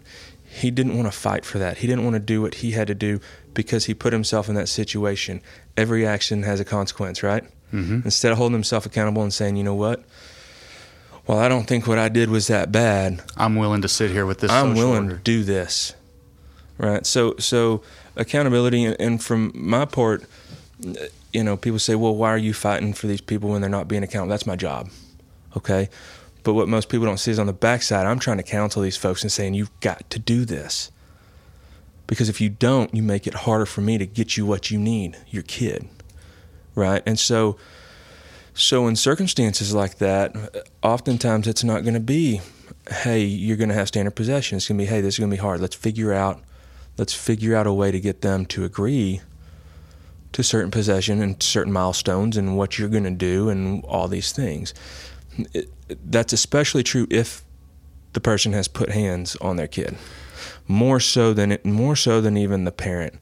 Um, you know, the emotional aspect of it whenever whenever it's spouse to spouse is big on the kid. But that kid doesn't trust you if you put hands on that kid especially in a multiple situation. That kid's not going to trust you. And so what kind of relationship can you have as a father if that kid doesn't have any respect for you? Right? And so and so from a supervised visitation or from a visitation standpoint what I'm telling clients in that situation when I have a client like that is you've got to learn. You've got to learn how it affected that child, and now you've got to learn to make it right because you did this, right? And so while when I go to court, I'm trying to have the advocate deal, when I'm here, I'm trying to give clients the tools, the resources to allow me to go to court and better fight for them. If they don't want to do it, I'm not going to be successful anyways. Yeah. You know, a, a good attorney, you know, good facts make good attorneys. That's that's the reality of it. Is is, is if I got better facts than the next person, most of the time I'm going to win. Right. So, I'm trying to give tools on on how to on how to make that work. Um, so when you come in here and you say, Zach, I just you know I don't get to see my kid enough. You know, we have standard possession, but I'm not getting. You know, I want to enforce it. Right? I want to do an enforcement because she's not letting me see my kid. Well, what do you mean? Well, I went to pick them up the other day and uh, on Friday and she wouldn't let me see them because they were doing something, blah, blah, blah, whatever story you want to say. Well, do you see them? I mean, do you go by the schedule? Well, not all the time. So when it's convenient. So you're, so you're not being consistent. You're not being consistently present. But you want me to go tell a judge that you should punish her for not being consistent. What kind of sense does that make? You know what I mean? If you can't be consistent, why is the judge going to hold her to being consistent? You do you call and tell her you're not coming? No. Sometimes. Well, that's hurting the child and the mom and the mom. How many because times maybe the mom had plans exactly. to do something without the kid. And how pissed off would you be? Uh, so so people come in here and they say, well, you know, I'm not getting this. Well, are you paying your child support? And understand this: child support is not exclusive. Is not tied to visitation at all. Okay, so a mom can't say you hadn't paid me child support, right? So you can't see your kid. It's not can't your do it. 24 hour fitness membership. Right, but what I'm telling you is, the court's going to see it. hmm Oh wait, you, you're not consistently paying your child support. Well, because whenever you bring that enforcement to see your kid, okay, I'm going to bring this enforcement to make you pay me my money. hmm Right, a tit for tat. And why wouldn't you? Because now, now I've got a real possibility of being hurt because you filed an enforcement. I've got to do something defensive. And when we go to court, and me as mom, yeah, I didn't let you see that because child made plans because she didn't know if she was going to see you or not. Because the past two weekends you were supposed to have her, you didn't call her show up, Yeah. so she didn't know. She was sitting there looking So I didn't make her right, I didn't make her change her plans with her friends because you decided to show up. So when I go to court and I explain that to the judge, who's going to look worse, you for not paying your child support or me for not making my child change her plans because you decided to finally show up? You think that judge is going to do anything to her? Absolutely not. You He think that shouldn't. judge is going to hammer you? Absolutely. Because in the end, he's going to look at you as a man and be like, what are you doing, dude? you're not supporting your kid, you're not showing up when you're supposed to be there, but you're expecting everybody to wait for you. Like life rolls on with with or without you. You want to be there. We'll enf- the courts will. You want to be there. You want to be present. The courts will enforce it. You don't. The courts will enforce that too. Because despite popular opinion, and maybe you maybe you have, and we'll wrap it up um, here after this, but um, there is the common belief that the courts are uh, inherently against fathers. Like you're going to get screwed, and most guys won't even won't even approach it because they're just going to get crucified because of a lot of unknowns. Um, do you find that the courts want to see dads involved? because that's been my experience is they, they if you show up with the right attitude and you're like i just want to see my kid man yeah we sure i mean that seems reasonable she's got a life too do you think that, that it's going to be more um, that they're going to look more fondly upon you or if you go in there just like screw her and screw this and blah blah blah and i'm going to get fucked anyways that they're going to be like okay well you're an angry guy Yeah, no, the, the courts want to see that you're consistently present. Why? Because a consistently present parent is the best for their for that child. So the courts look for consistency and being present. Now, the courts also look for flexibility, right? Because what's best for that child. If the child has something going on, of course, I don't see where where courts are like I'm going to do whatever the wife wants, whatever the ex-spouse wants. No. That is that is a fallacy. What typically happens is men go in there without attorneys, have no idea what they're doing, and another attorney gets what they want. That's typically what happens because it's an expensive process. Should it happen that way? No. But most judges if if you show up and they're asking you know what have you been doing or you present what you've been doing or whatever and you're consistent you're present you're doing you're showing your accountability you're showing that you're being you're providing you know not only do i pay my child support but whenever she calls for, you know, my kids in band, mm-hmm. they needed a new equipment. You know, when she called for the two hundred dollars for because she didn't have the money to go do it, I didn't ask a question. I gave the two hundred dollars. What'd you- I didn't say how much are you paying. I said absolutely. Where my, I'll pay where's it my because child support going? Right, because I've got the two hundred dollars to do it. It may not be extra and it may hurt me, but I've got the two hundred dollars, so I'm going to pay it. What does that hurt you?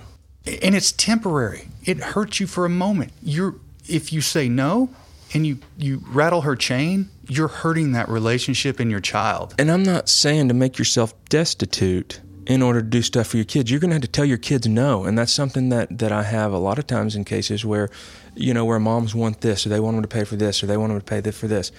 And I tell the opposing counsel, I said, look, I understand. I want everything for my kid too.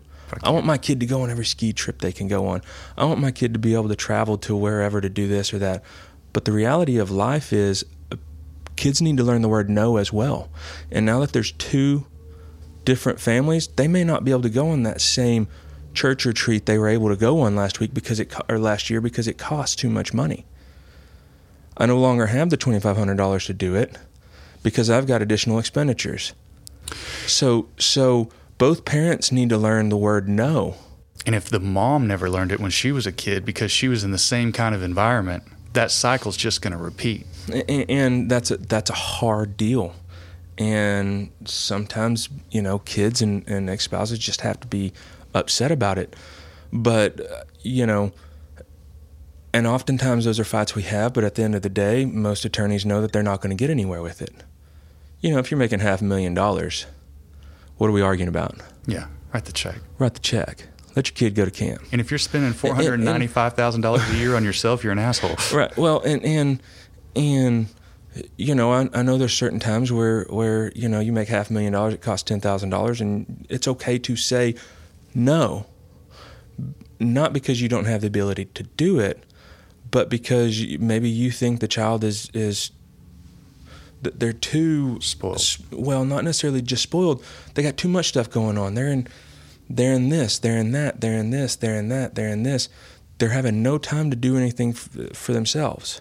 And maybe that's how you got to the place to where you're making 500 grand a year is because you were told no and you had to learn patience and hard work and the value of a dollar. Right, and and sometimes I mean, kids can't get everything they want, and you know if you are a parent that gives your kid everything they want, that's fine. I'm not knocking you.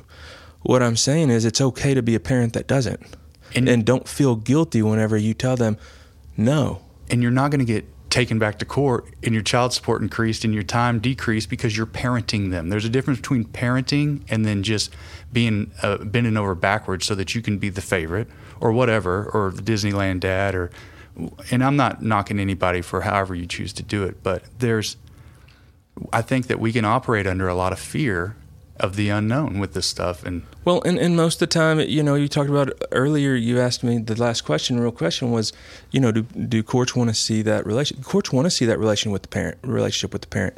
So if you feel like, you know, I got to agree to this, otherwise I got to go to court and I'm going to get screwed. Well, then go to court and get screwed because you're getting screwed anyways. yeah, What do you have to lose?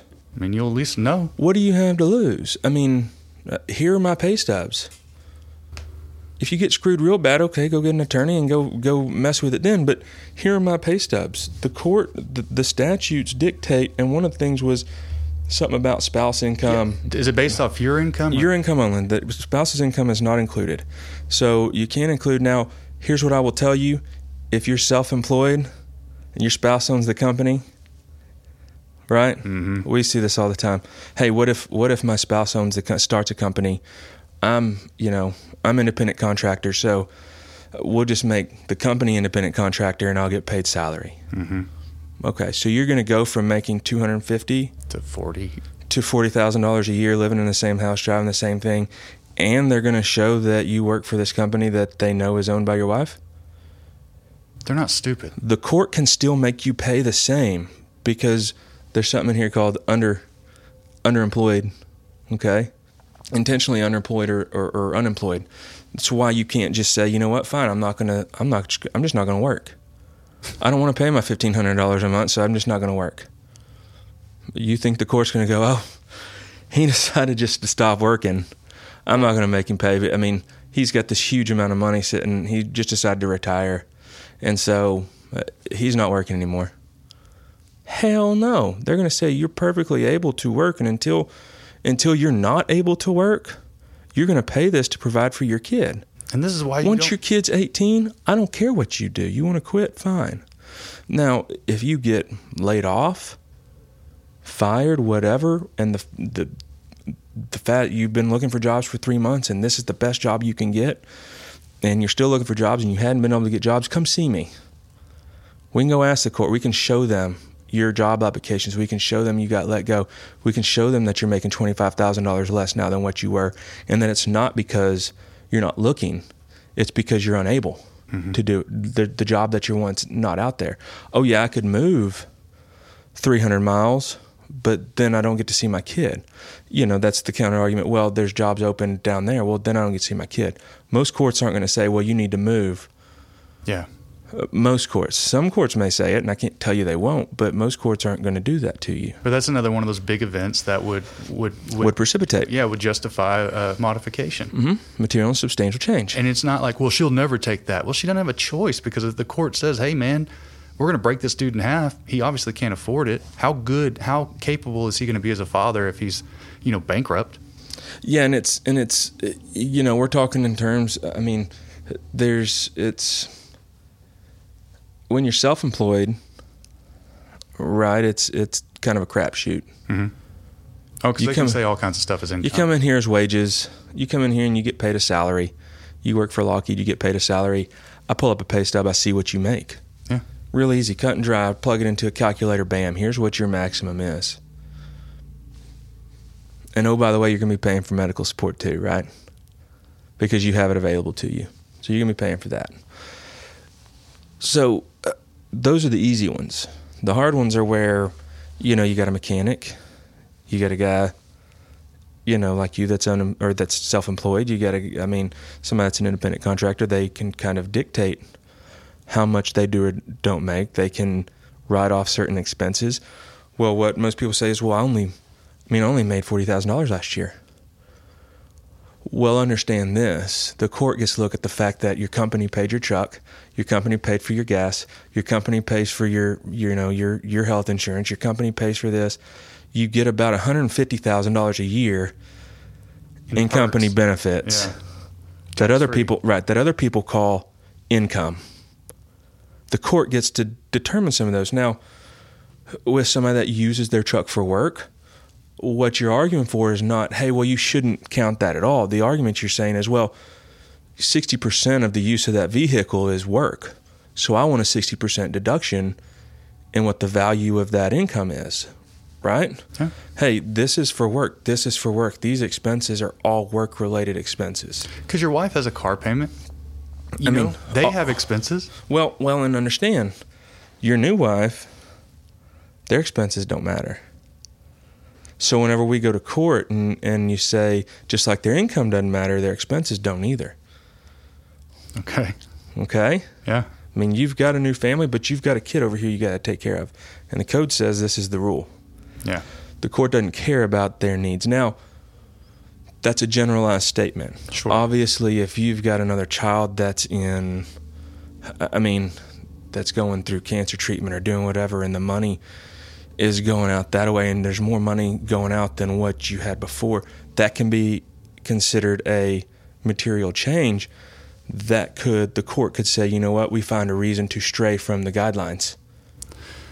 Right? And so there's uh, there's never one typical case. But on something like that, you know, You're hoping. well, if you've got, you want to have the type of relationship with your ex, and uh, and let's wrap this up after this. Okay. Um, you want to have the type of, of relationship with your ex to where if you've got a child that has cancer and she's like, I don't give a shit about that kid, you know, I want my child support, that y'all are in such a unified front that it's for the common good of every child involved. So that all backs up to what are you doing on the daily basis from today? It doesn't matter what you did because you can't go back and erase those texts. You can't unsay a word. What are you doing today to uh, repair, rebuild, or maintain a good co parenting relationship with someone. And that comes back to us being accountable for our actions and only our actions And reactions. and reactions. And just being, and one common, one thing, one reason why I was drawn to ask you to come today was because you're a member of Circle of Dads and because I know you not well, but now better. But one thing I did know of you is that you're a man of integrity. I can just see that. Now I know that for sure just from the discussions we've had. And, and it seems that your common um, belief is that as men, we are accountable for everything we do. And can't blame anybody else. It's all on you. Um, and I think that uh, I think if we can model that kind of um, approach to everything, that we'll be better off in the long run. And ultimately, we gain. I mean, we we, we just become better men. Absolutely, and and there's always going to be the deal where you say, "Well, but uh, you know, I've just gotten so screwed." Okay, there's nothing you can do about that. That was yesterday. That what moving forward? What can we do? That's, I mean, and I think that's what everybody wants to know. Well, Zach, what can I do to get more time with my kid? Well, Go spend number more one, time with your kid. Right, go spend more time. Ask for more time. You know, and you shouldn't have to ask, but there are certain orders that people have agreed to, rightfully, wrongfully, where you know maybe their ex spouse has more power than they should. Well, go ask for more time. Ask for more time. Do it. Do it. Give me something to go to court and say, hey, you know, my client agreed to this silly provision that says we'll have visitation as agreed to by by mom. If anybody ever comes to you and says, you know, you need to sign this or we're going to court, go to court if it says as agreed to by mom.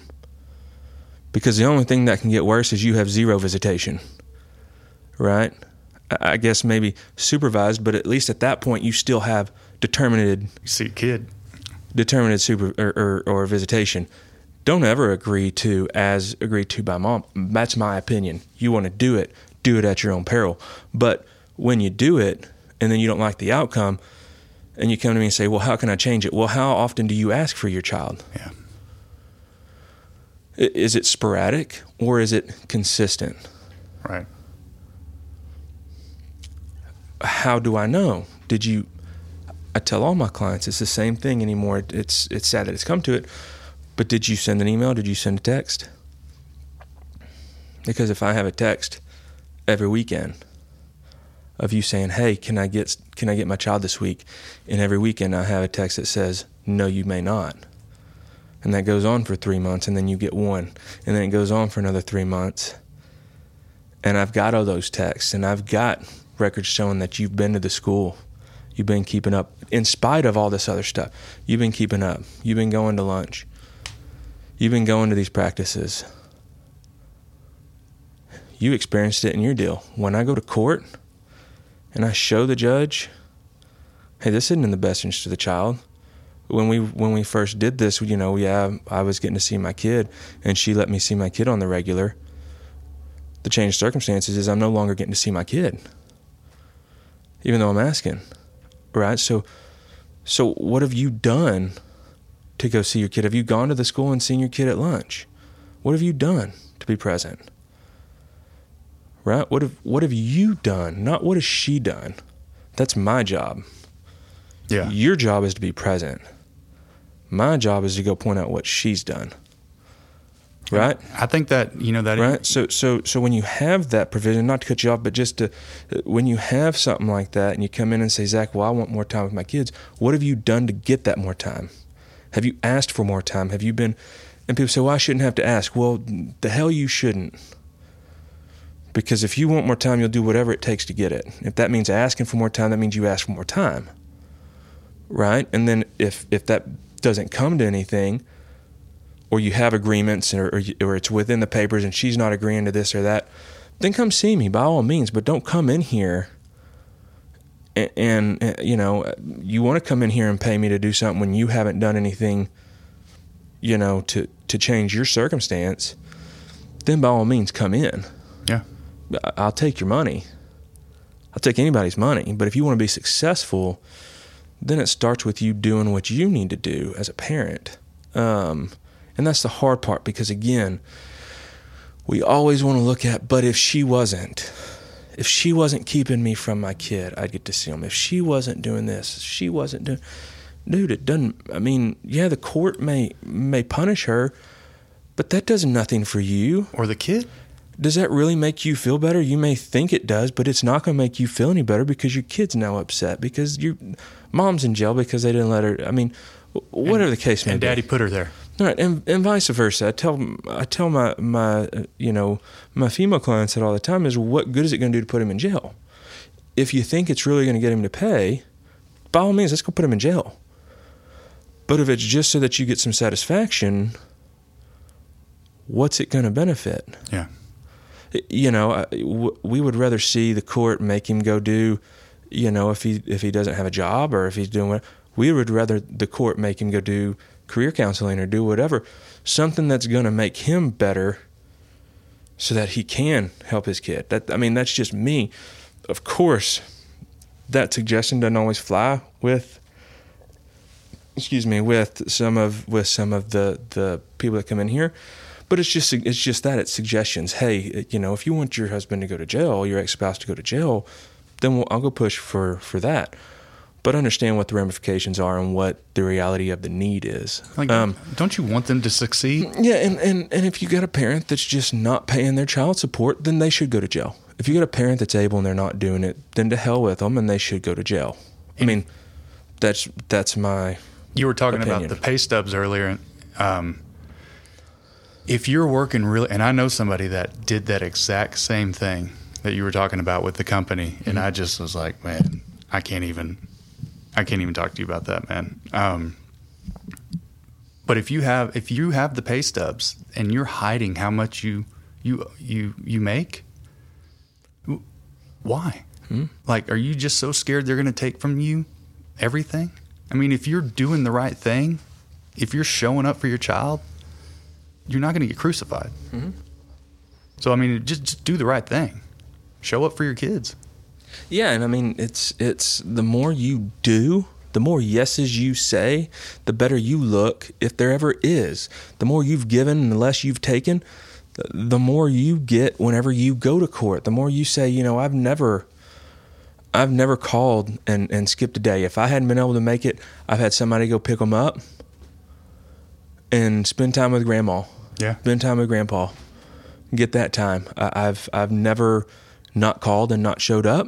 I've never, you know, these are the things that I have done and haven't done. Yeah. Right? That's that's what your job is. It's my it's your job to tell me, you know, what your ex-spouse has or hasn't done or to get me the information, but that's not your job to tell the court. Right? And if you represent yourself, that's the only thing you can do. And that's an, you know, that's another benefit of having an attorney is you don't look like you're deflecting. Yeah. All of your negatives. Right? That's my job. So, if somebody wants to hire you to do your job, mm-hmm. where do they find you? Um, M&P Law Offices, and we're on the uh, South Service Road here in Aledo. Um, it's 6900 Interstate Highway 20. And the easiest way, I mean, we're right by Cowtown RV Park. Um, What's right, your email? ZP at M A N D P lawyers.com. That's zp at mnplawyers.com. Well, Zach, I really appreciate you taking the time to answer all these questions. And man, we could talk for another two or three hours on this stuff. Yeah, it's. I mean, a lot of it. I think we both kind of expected to to hit more pointed stuff and definitive answers on certain things, but I, think we are there any definitive answers? Uh, no, there's really not, and it's it's all. Uh, you know, there was.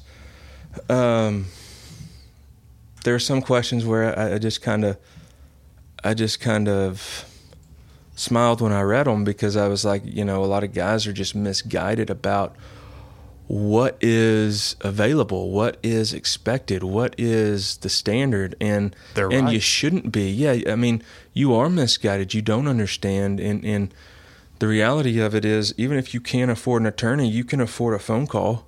Yeah. I mean, yeah, some attorneys do require consultation fees, but there's a lot that don't. I don't require a consultation fee. Now, typically that consultation is a telephone conversation, a 30 minute, up to 30 minute telephone conversation to determine, you know, what your what your generally issues are, what you're looking for, and what your goals are, and then we discuss, you know, how I think I can help you, and then what the costs are going to be do I get? I mean, do I give a lot more free advice than what I probably sign up? Absolutely. You just gave a ton today, man. But at least you know going in, you know, some of the basics. You know, it's it, the family code. It, you know, anybody out there, you just Google.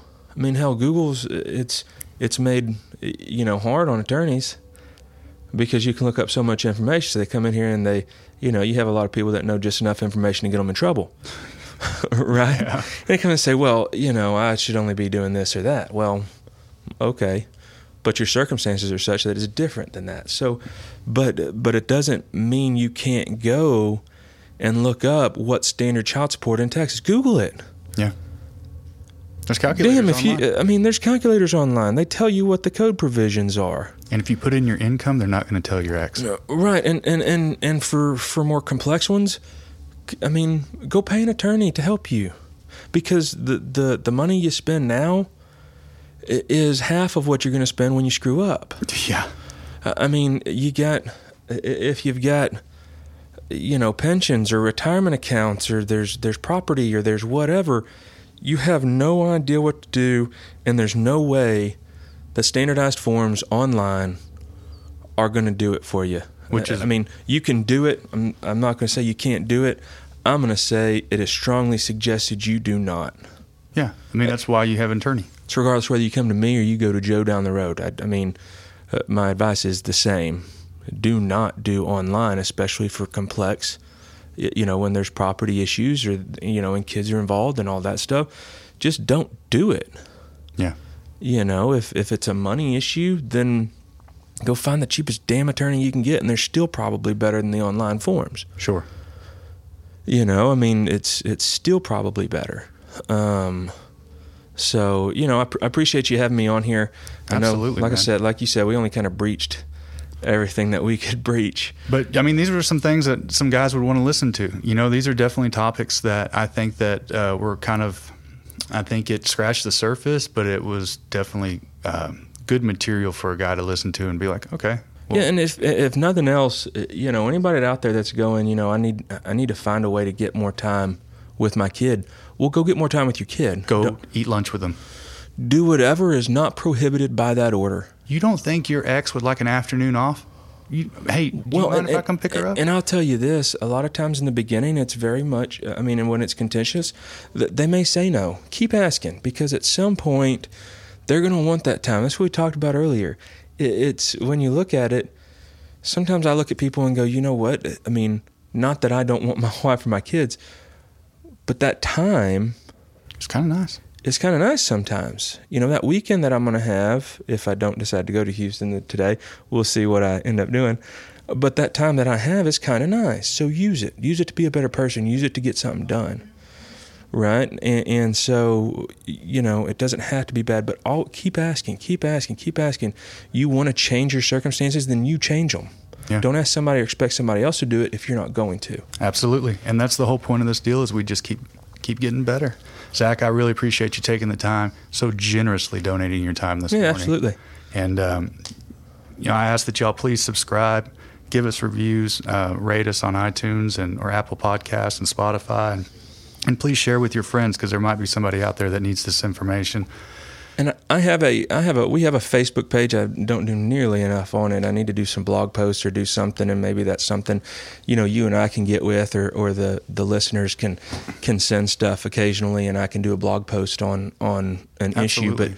But uh, anybody out there that wants to send me a message asking me questions that doesn't want to email me for whatever reason, feel free to go to the the M&P Law Office's Facebook page, send me a message. I'm not going to contend that I'm an expert at the quick response. But if you you know if if you want to ask a question and you want to keep asking or or whatever, please feel free, um, and I'll do everything I can to get back to you. Thank you, Zach. And also, men, uh, seek out our Facebook page, The Circle of Dads. It's a closed group to where we can talk about stuff like this in a private forum. Zach is a member of that, and he's he's been very generous with how he responds to people in that in that area as well. Um, as we've talked about today, you do not have to be perfect, but you do have to be present. Love runs downhill.